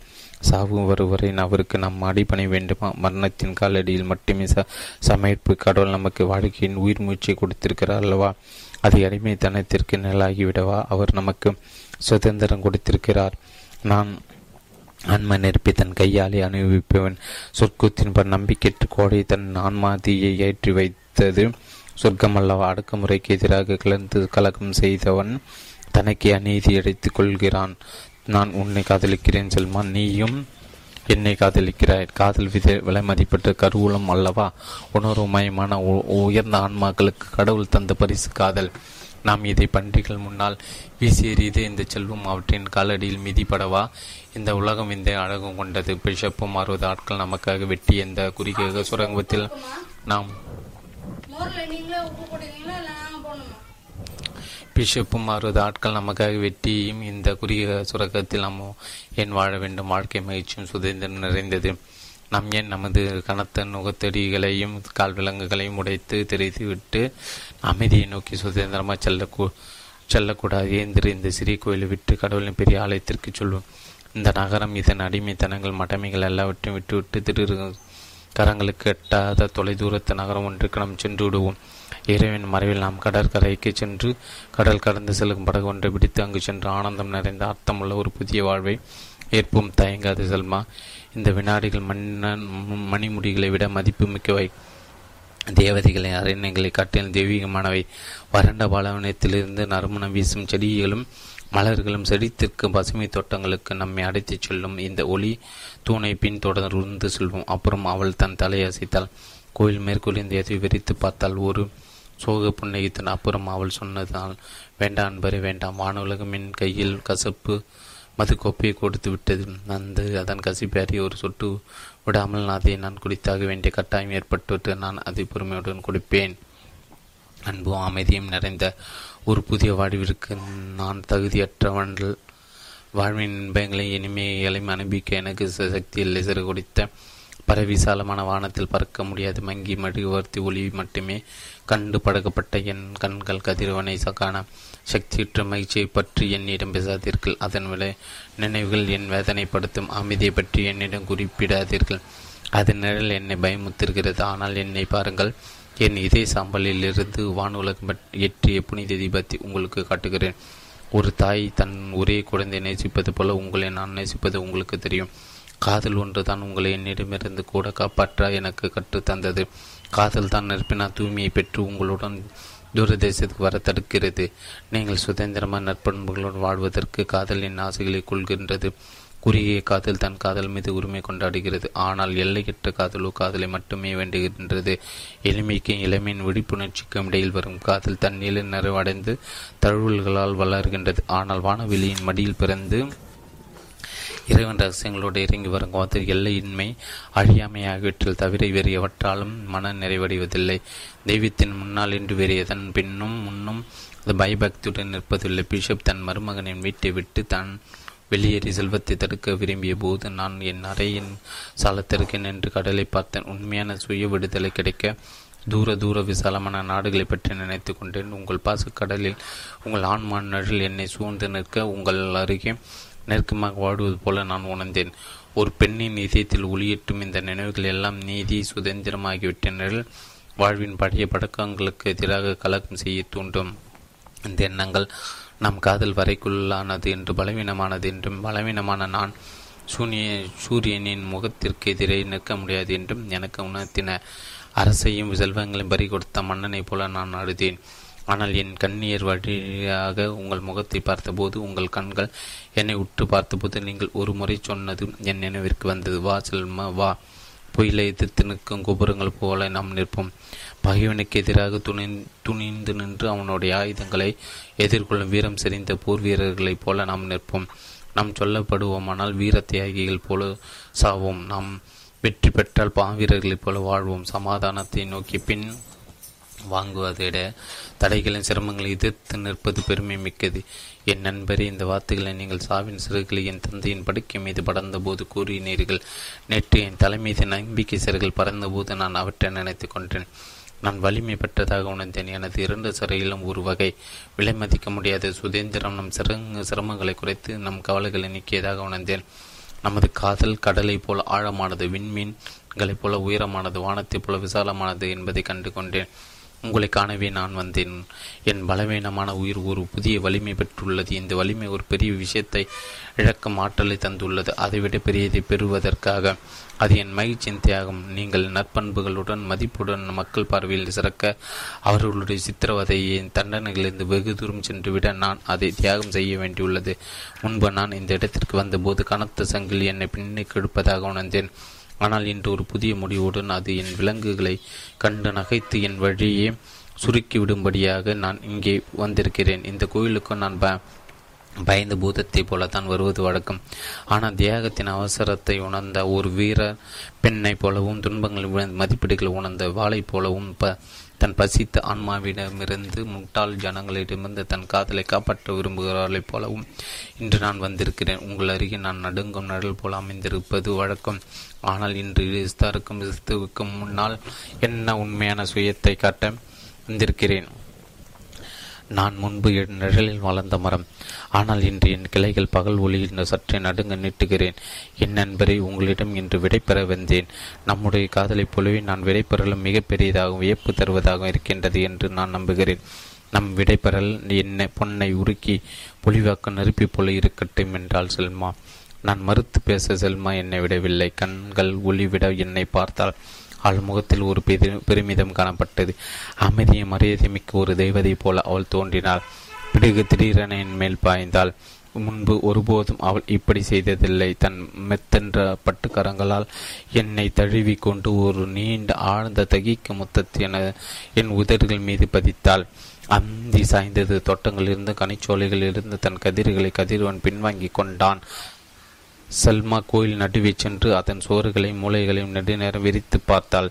தன் கண்களின் ஒளியை அந்த சிற்பங் சிற்படிவங்கள் மீது பாய்ச்ச விரும்புகளைப் போல பிறகு அவள் முன்னே நடந்து சென்று கிறிஸ்துவ சிற்பத்தின் முன் பயபக்தியுடன் மண்டிட்டு அமது அவன் அவர் பாதங்களை முத்தமிட்டார். பிறகு மெதுவாக கிறிஸ்துவே நான் உன் சிலுவையை பற்றி கொண்ட இஸ்தாரின் ஆனந்த உலகை கைவிட்டு விட்டேன். முள்முடி சூடிக்கொண்டேன். வெற்றி மலர் வளைத்து புறக்கணித்து விட்டேன். என்னை வாசனை தைலங்களும் நறுமண பொருட்களும் குளிப்பாட்டிக் கொள்வதற்கு பதில் ரத்தத்திலும் கண்ணீரும் நீராட்டி கொண்டேன். மதுவும் தேனும் ஊற்றப்படும் கோப்பையில் காடியும் கசப்பும் நிறை நிறைத்து குடித்து விட்டேன். என் பிரபு என்னை ஏற்றுக்கொள். உன் அடியார் நடுவே என்னையும் சேர்த்து கொண்டு துன்பங்களின் நிறையும் துயரங்களின் மகிழ்ச்சியும் பெறும் உன் அடியார்களோடு என்னை கலிலி கடலுக்குள் அழைத்து செல் என்று வேண்டினார். பிறகு அவள் எழுந்தால் என்னை பார்த்தால் நான் இனி பயங்கர இருட்பேய்கள் வாடும் இரண்ட கோகைக்கு திரும்புகிறேன். அன்பரி என் மீது இறக்கப்படாது என்னென்ற இறைவனின் நிழலை ஒரு முறை கண்டுவிட்ட ஆன்மா அதன் பிறகு எத்தனை பேய்களை பிசாசுகளை கண்டும் அஞ்சாது. ஒரு முறை சுருக்கத்தை காணும் கண்கள் உலகின் வேதனைகளை கண்டு ஒருபோதும் முடிக்கொள்ளாது என்றால் இப்படி சொல்லிவிட்டு செல்மா பிரார்த்தனை மண்டபத்தை விட்டு சென்றால் நான் என் என்ன அடல் கடலில் முடுக்கிவிட்டேன். கடவுள் அரியணை விட்டிருக்க தேவதைகள் மனித வாழ்வின் செயல்களை பதிவு செய்து எழுதி கொண்டிருக்க உயிர்கள் தம் வாழின் அவலத்தை சொல்லி கொண்டிருக்க வானுலக மணப்பெண்கள் காதல் கவலை அடியாமை பற்றிய வேத கீதங்கள் பாடும் ஒரு உலகில் நான் ஆழ்ந்து போனேன். இரவு வந்துவிட்டது. நான் என் மயக்கத்திலிருந்து விடுத்து கொண்டே தோட்டத்தின் நடுவே நான் நின்று கொண்டிருப்பதை உணர்ந்தேன். செல்மா ஒவ்வொரு சொல்லும் எதிரொலிக்க அவளது மௌனம் செயல்கள் அங்க அசைவுகள் என்ன உணர்வுகள் வெளிப்பாடுகள் அவளது கை ஸ்பரிசம் எல்லாம் என் நினைவுக்கு வர விடை விடைபெறலின் அர்த்தத்தையும் தனிமையின் வேதை நினைத்து கொண்டேன். நான் சலித்து மனமுடைந்து போனேன். மனிதன் சுதந்திரமாக பிறந்தாலும் இன்னொருகள் கொடிய சட்டத்திட்டங்கள் அடிமைப்பட்டு தான் வாழ வேண்டி வருகிறது என்பதை அப்போதுதான் முதன் முதலாக கண்டு கொண்டேன் மாறாது என்று நாம் நினைக்கும் அந்த வானுலகம் நாளை விருப்பத்தின் இன்றைய பணிவு இன்றைய விருப்பத்தின் நாளை பணிவு. அன்று இரவு முதல் வாழ்வை விட சாவிய செல்மா தென்றெடுக்க வைத்த அந்த ஆன்மா விதியை பற்றி பல முறை நினைத்துக்கொள் ஆரம்பித்தேன். தியாகத்தின் பெருந்தன்மைக்கும் கழகத்தின் மயிற்சிக்கும் இடையில் உள்ள வேறுபாட்டை ஒப்பிட்டு பார்த்தேன். பல முறை எது மேலானது எது அதிக ஆழமானது என்று கண்டுபிடிக்க ஆனால் இது நாள் வரை ஒரே ஒரு உண்மைதான். நான் வெடிகட்டி எடுத்தேன். அந்த உண்மைதான் நேர்மை. அந்த நேர்மை தான் செல்மா கரமிடம் இருந்தது. பத்து மீட்பார். பத்து மீட்பான். செல்மான் திருமணம் முடிந்து ஐந்து ஆண்டுகள் கடிந்து விட்டன அந்த வெறுக்கும் உயிருக்கள் ஒன்றாக கட்டுப்பட துணைபுரியும் குடைந்தில் குழந்தைகள் அவர்களுக்கு பிறக்கவில்லை. சந்ததிகள் மூலம் தங்கள் மரபை நிலநிறுத்தி கொள்ளும் ஆண்கள் மலடிய வெறுப்புடன் பார்க்கிறார்கள். வசதி படைத்த ஆண்மகன் பிள்ளை பெறாத தன் மனைவியை தன் எதிரியாகவே நினைக்கிறான். அவளை வெறுக்கிறான். அவளை கை கழுவி விடுகிறான். மன்சூர் மன்சூர் பே காலி அப்படிப்பட்டவன் தான் அவன் பொருளின் மண்ணை போன்றவன். ஏகை ஏகை போல வலிமையானவன் புதைக்குடி போல பேராசையுடையவன். தன் பெயர் விலங்கு ஒரு குழந்தை வேண்டி அவன் செல்மாவை வெறுத்தான். அவளும் அழகும் இனிமையும் நிறைந்தலாக இருந்தும் கூட குகையில் வளரும் பனி மரம் கனித்தராது. வாழ்வின் நிழலில் வாழ்ந்துவிட்ட செல்மாவுக்கு பிள்ளை பிறக்கவில்லை. இறப்பாடி பறவை ஒரு குண்டுக்குள் தன் கூட்டை அழைப்பதில்லை தன் குஞ்சுக்குள் அடிமை சிறையில் வாழாமல் இருப்பதற்காக செல்ம துக்கத்தின் கைதி. இன்னொரு அடிமை அவள் வாழ்வில் பங்கு கொள்ள வானுலகம் அவர்கள் செய்யவில்லை. தோட்டத்து மலர்கள் கதிர்வன இயக்கம் பிறந்த அன்பு குறைந்த மனிதரின் குழந்தைகளோ காதல் கருணையின் மலர்கள். ராஸ்பேருத்தில் இருந்த செல்மாவின் இல்லத்தில் காதலின் உயிர்ப்பும் கருணையும் சென்றும் ஆதிக்கம் செலுத்தியதில்லை. இருந்த ஆறுதல் ஆதரவும் பெற ஒரு குழந்தை வேண்டுமென்று ஒவ்வொரு இரவும் செல்மா இறைவனின் முன் மண்டியிட்டு வேண்டிக் கொண்டாள் வானவுலகம் கருணை காட்டும் வரை அவள் தொடர்ந்து வேண்டிக் கொண்டே இருந்தாள். குகையின் மரம் பூப்பூத்து கனிப்பெற்றது கடைசியில் குண்டு பறவையான இராப்பாடி தன் சிறகுகளை கொண்டே ஒரு கூடு கட்டியது. வானத்தின் பரிசை பெற செல்மா வானை நோக்கி தன் விலங்கு பூட்டிய கரங்களை உயர்த்தினால் தன் தன் தாய தாயக போவதை விட இந்த உலகில் அவர் வேறு எதற்கு மகிழ்ச்சி அடைவதாக தோன்றவில்லை. அவள் அவளோடு காத்திருந்தார் சொர்க்கத்தின் இணைய கீதமாய் தன் குழந்தையின் குரல் தன் காதில் ஒலிக்கு போகும் அந்த நாட்களை எண்ணிக்கொண்டிருந்தாள். அவளின் தன் கண்ணீர் வடிய ஒளிமயமான எதிர்காலத்தின் விடியலை கண்டாள். நிசான் மாதத்தில் ஒரு நாள் அவளுக்கு பிரசவ வழி எடுத்தது. அவளை படுக்கையில் கடத்தினார்கள். வாழும் சாவும் போராடி கொண்டிருந்தது. மருத்துவரும் தாதியும் ஒரு முறை விருந்தினரை இந்த உலகிற்கு கொண்டு வர காத்திருந்தன. பின்னிரவில் செல்மா தொடர்ந்து அடத் தொடங்கினால் ஒரு வாழ்க்கையிலிருந்து இன்னொரு வாழ்க்கையை பிரித்தெடுப்பதற்கான அழுகை அசைய முடியாத பெரும் சக்தி முன்னால் ஒரு பலவீனமான சக்தியின் அழுகை வாழ்வு சாவின் காலடியில் கிடந்த பரிதபித்திற்குரிய செல்மாவின் அழுகை விடியற்கால வேலை செல்மா ஒரு குழந்தையை பெற்றெடுத்தால் அவள் கண்களை திறந்து பார்த்தபோது அரையெங்கும் சிரித்த முகங்களை கண்டாள். அதே சமயம் வாழும் சாவும் தன் படுக்கையில் போரிட்டு கொண்டிருப்பதையும் கண்டாள். அவள் கண்கள் மூடிய அடுத்தில் ஓ என் மகனை என்று முதன் முதலாக பேசின தாதி குழந்தை பட்டு துணியில் சுற்றி தாயரையை கிடத்தினாள். ஆனால் மருத்துவ செல்மாவை பார்த்தபடி சோகமா தலையை சேர்த்து கொண்டிருந்தார். மயிற்சி குரங்கள் பக்கத்து வீட்டர்கள் எழுப்பிவிட்டன. ஒரு வாரிசு பிறந்ததை முன்னிட்டு தந்தை பாராட்ட அவர்கள் விரைந்தன. ஆனால் மருத்துவர் செல்மாவை குழந்தையும் பருத்தப்படி தலையை சித்து கொண்டிருந்தார். வேலையாட்கள் அந்த நல்ல செய்தி மன்சூர் பெக்குக்கு தெரிவிக்க சென்றார்கள். ஆனால் மருத்துவர் செல்மாவையும் அவள் குழந்தையும் ஏமாற்றத்துடன் பார்த்து கொண்டிருந்தார். விடிந்த போது செல்மா தன் குழந்தை எடுத்து பார் மார்போடு அணைத்து கொண்டாள். குழந்தை தன் கண்களை திறந்து முதல் முறையாக தன் தாயை பார்த்து கண்களில் ஒரு நடுக்கம் தோன்றியது. பிறகு கடைசி தடவையாக அதை மூடிக்கொண்டன. மருத்துவர் செல்மா கையிலிருந்து குழந்தை எடுத்தார். அதன் கண்களில் கண்ணி துளி சிந்தின பிறகு விடை பெற்று கொள்கிற விருந்தாளி என்று மெதுவாக சொன்னார். அந்த இல்லத்தில் விசாலமான அறையில் அண்டை அயலாளர்கள் புதிய வாரிசு நலத்திற்காக குடித்து மகிழ்ந்து அந்த அதன் தந்தையுடன் கொண்டாடி மகிழ்ந்து கொண்டிருந்த வேளையில் அந்த குழந்தை உயிரிழந்தது செல்மா மருத்துவரை பற்றி என் குழந்தை என்னிடம் கொடுங்கள் நான் அதை தழுவிக்கொள்கிறேன் என்று கெஞ்சினார் குழந்தை இறந்து விட்டது என்றால் மது கோப்பைகளின் ஓசை பக்கத்தாரிலிருந்து கேட்டுக்கொண்டு தான் இருந்தது. அந்த பிள்ளை வைகரில் பிறந்து விடியலில் இறந்து போனான். ஒரு எண்ணம் போல பிறந்து ஒரு பெருமூச்சு போல ஒரு நிழலை போல அவன் இறந்து போனான். தன் அன்னியைக்கு ஆறுதல் நிம்மதி தர அவன் உயிர் வாழ்ந்திருக்கவில்லை. அவன் வாழ்வு இறுதியின் இரு அவன் இரவின் இறுதியில் ஆரம்ப மைப்பாக ஆரம்பத்தில் முடிந்து போனது. இருளின் கண்ணை தொடு ஒளி தொட மறந்து விட்டதைப் போல கடற்கரை அலைகளால் கொண்டு வரப்பட்ட முத்து பெரும் அலைகளினால் கடல் ஆழத்திற்கு கொண்டு செல்லப்பட்டது போல வாழ்வின் மொட்டில் மலர்ந்து அள்ளி மரணத்தின் காடலில் மிதிப்பட்டு நசுக்கப்பட்டது போல. அந்த அருமையான விருந்தாளியின் தோட்டம் செல்மாவின் இதயத்தில் ஒளியேற்றியது. அதன் புறப்பாடு அவன் ஆன்மாவை கொண்டது. இதுதான் மனித வாழ்வு. இதுதான் ஒரு நாட்டின் வாழ்வு. கதிரவன் நிலா விண்மீன்களின் வாழ்வு. செல்மா டாக்டர் உற்று பார்த்து என் குழந்தை கொடுங்கள். அதற்கு நான் பால் கொடுக்கிறேன் என்று சொல்லி அடுத்த மருத்துவர் தலைகுந்த அவர் குரல் அடைத்து கொண்டது உன் குழந்தை இறந்து விட்டதமா பொறுமையாகிடு என்றார். மருத்துவர் சொன்னதை கெட்டதும் செல்வம் பயங்கரமாக அலையின பிறகு ஒரு கணம் அமைதியாக இருந்தாள் அப்புறம் மகிழ்ச்சியோடு சிரித்தா எதையோ கண்டு பிடித்து விட்டதைப் போல அவள் முகம் பிரகாசம் அடைந்தது. பிறகு அமைதியாக சொன்னார் என் குழந்தையை கொடுங்கள். அதன் அதை என் அருகே கொண்டு வாருங்கள். அதன் மரணத்தை நான் பார்க்கட்டும். மருத்துவர் குழந்தை எடுத்துச் சென்று செல்மாவின் கையில் வைத்தார். அவள் அதை தழுவி கொண்ட பிறகு சூரியன் பக்கமாக தன் முகத்தை திருப்பி இறந்த குழந்தை பார்த்து என் மகனை நீ என் அடை நீ என்னை அடைத்து செல்ல வந்தவன் கடற்கை செல்ல எனக்கு வழிகாட்டுவ வந்து இதோ வந்து விட்டேன் என் குழந்தை. எனக்கு வழிகாட்டு இந்த இருள் குகையை விட்டு செல்ல என்னை அடைத்துச் செல் என்று கூறினாள்.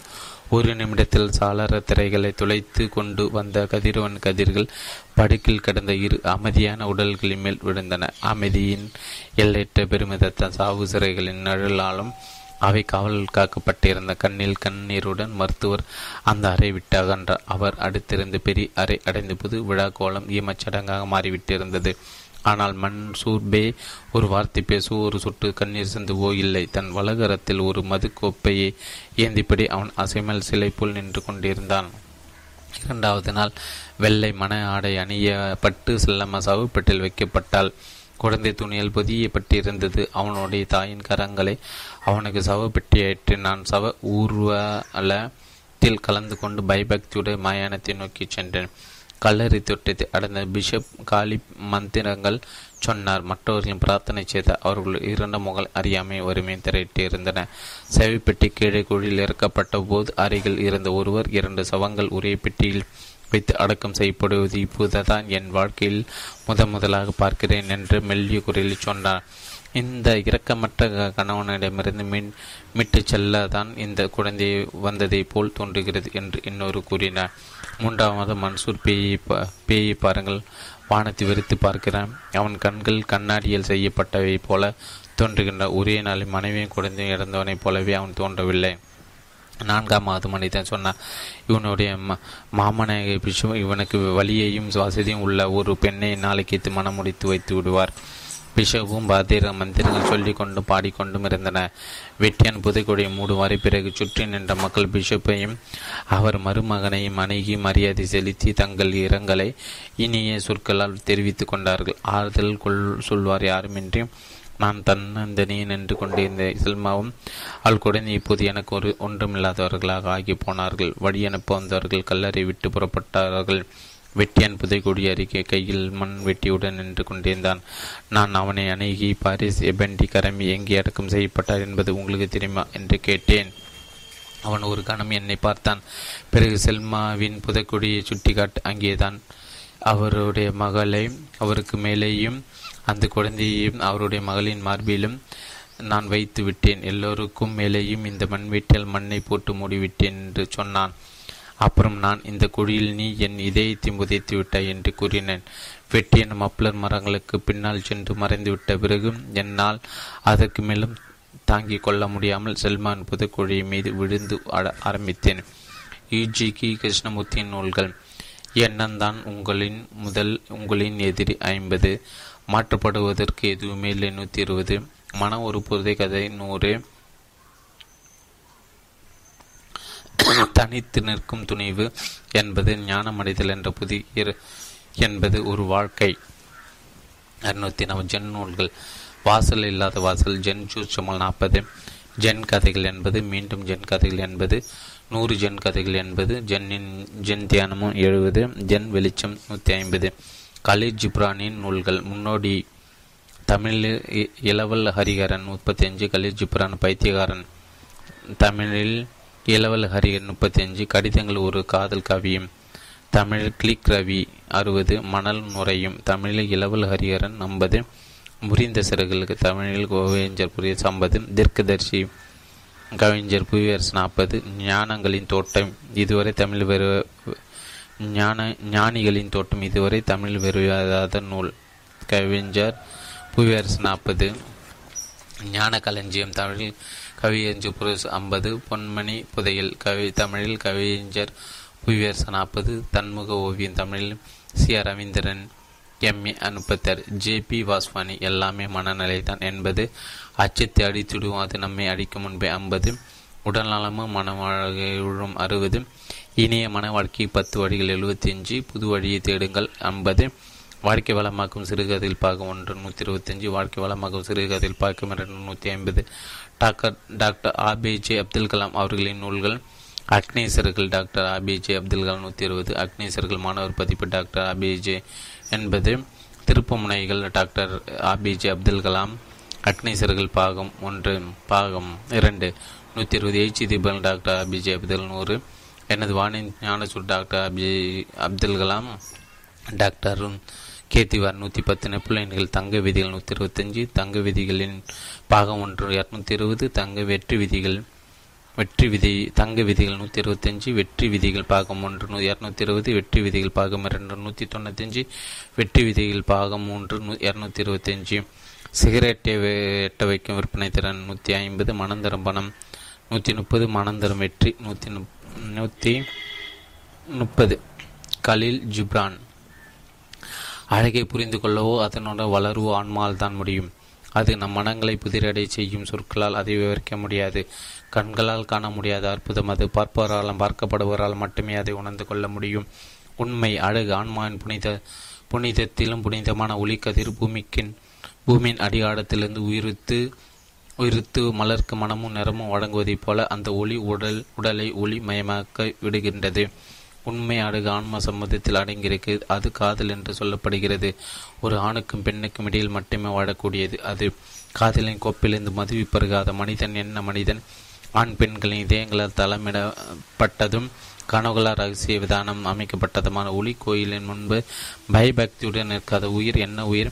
தன் மீது விடியல் ஒரு துணி பை துளி பணியை கூட என்றுமே சிந்தாத இலைகளின் மலர் என்ன மலர்? கடலை போய் சேராமல் காணாமல் போகும் நீரோடை என்ன நீரோடை? தமிழில் கவிஞர் புவியரசு கண்ணதாசன் பதிப்பகம்.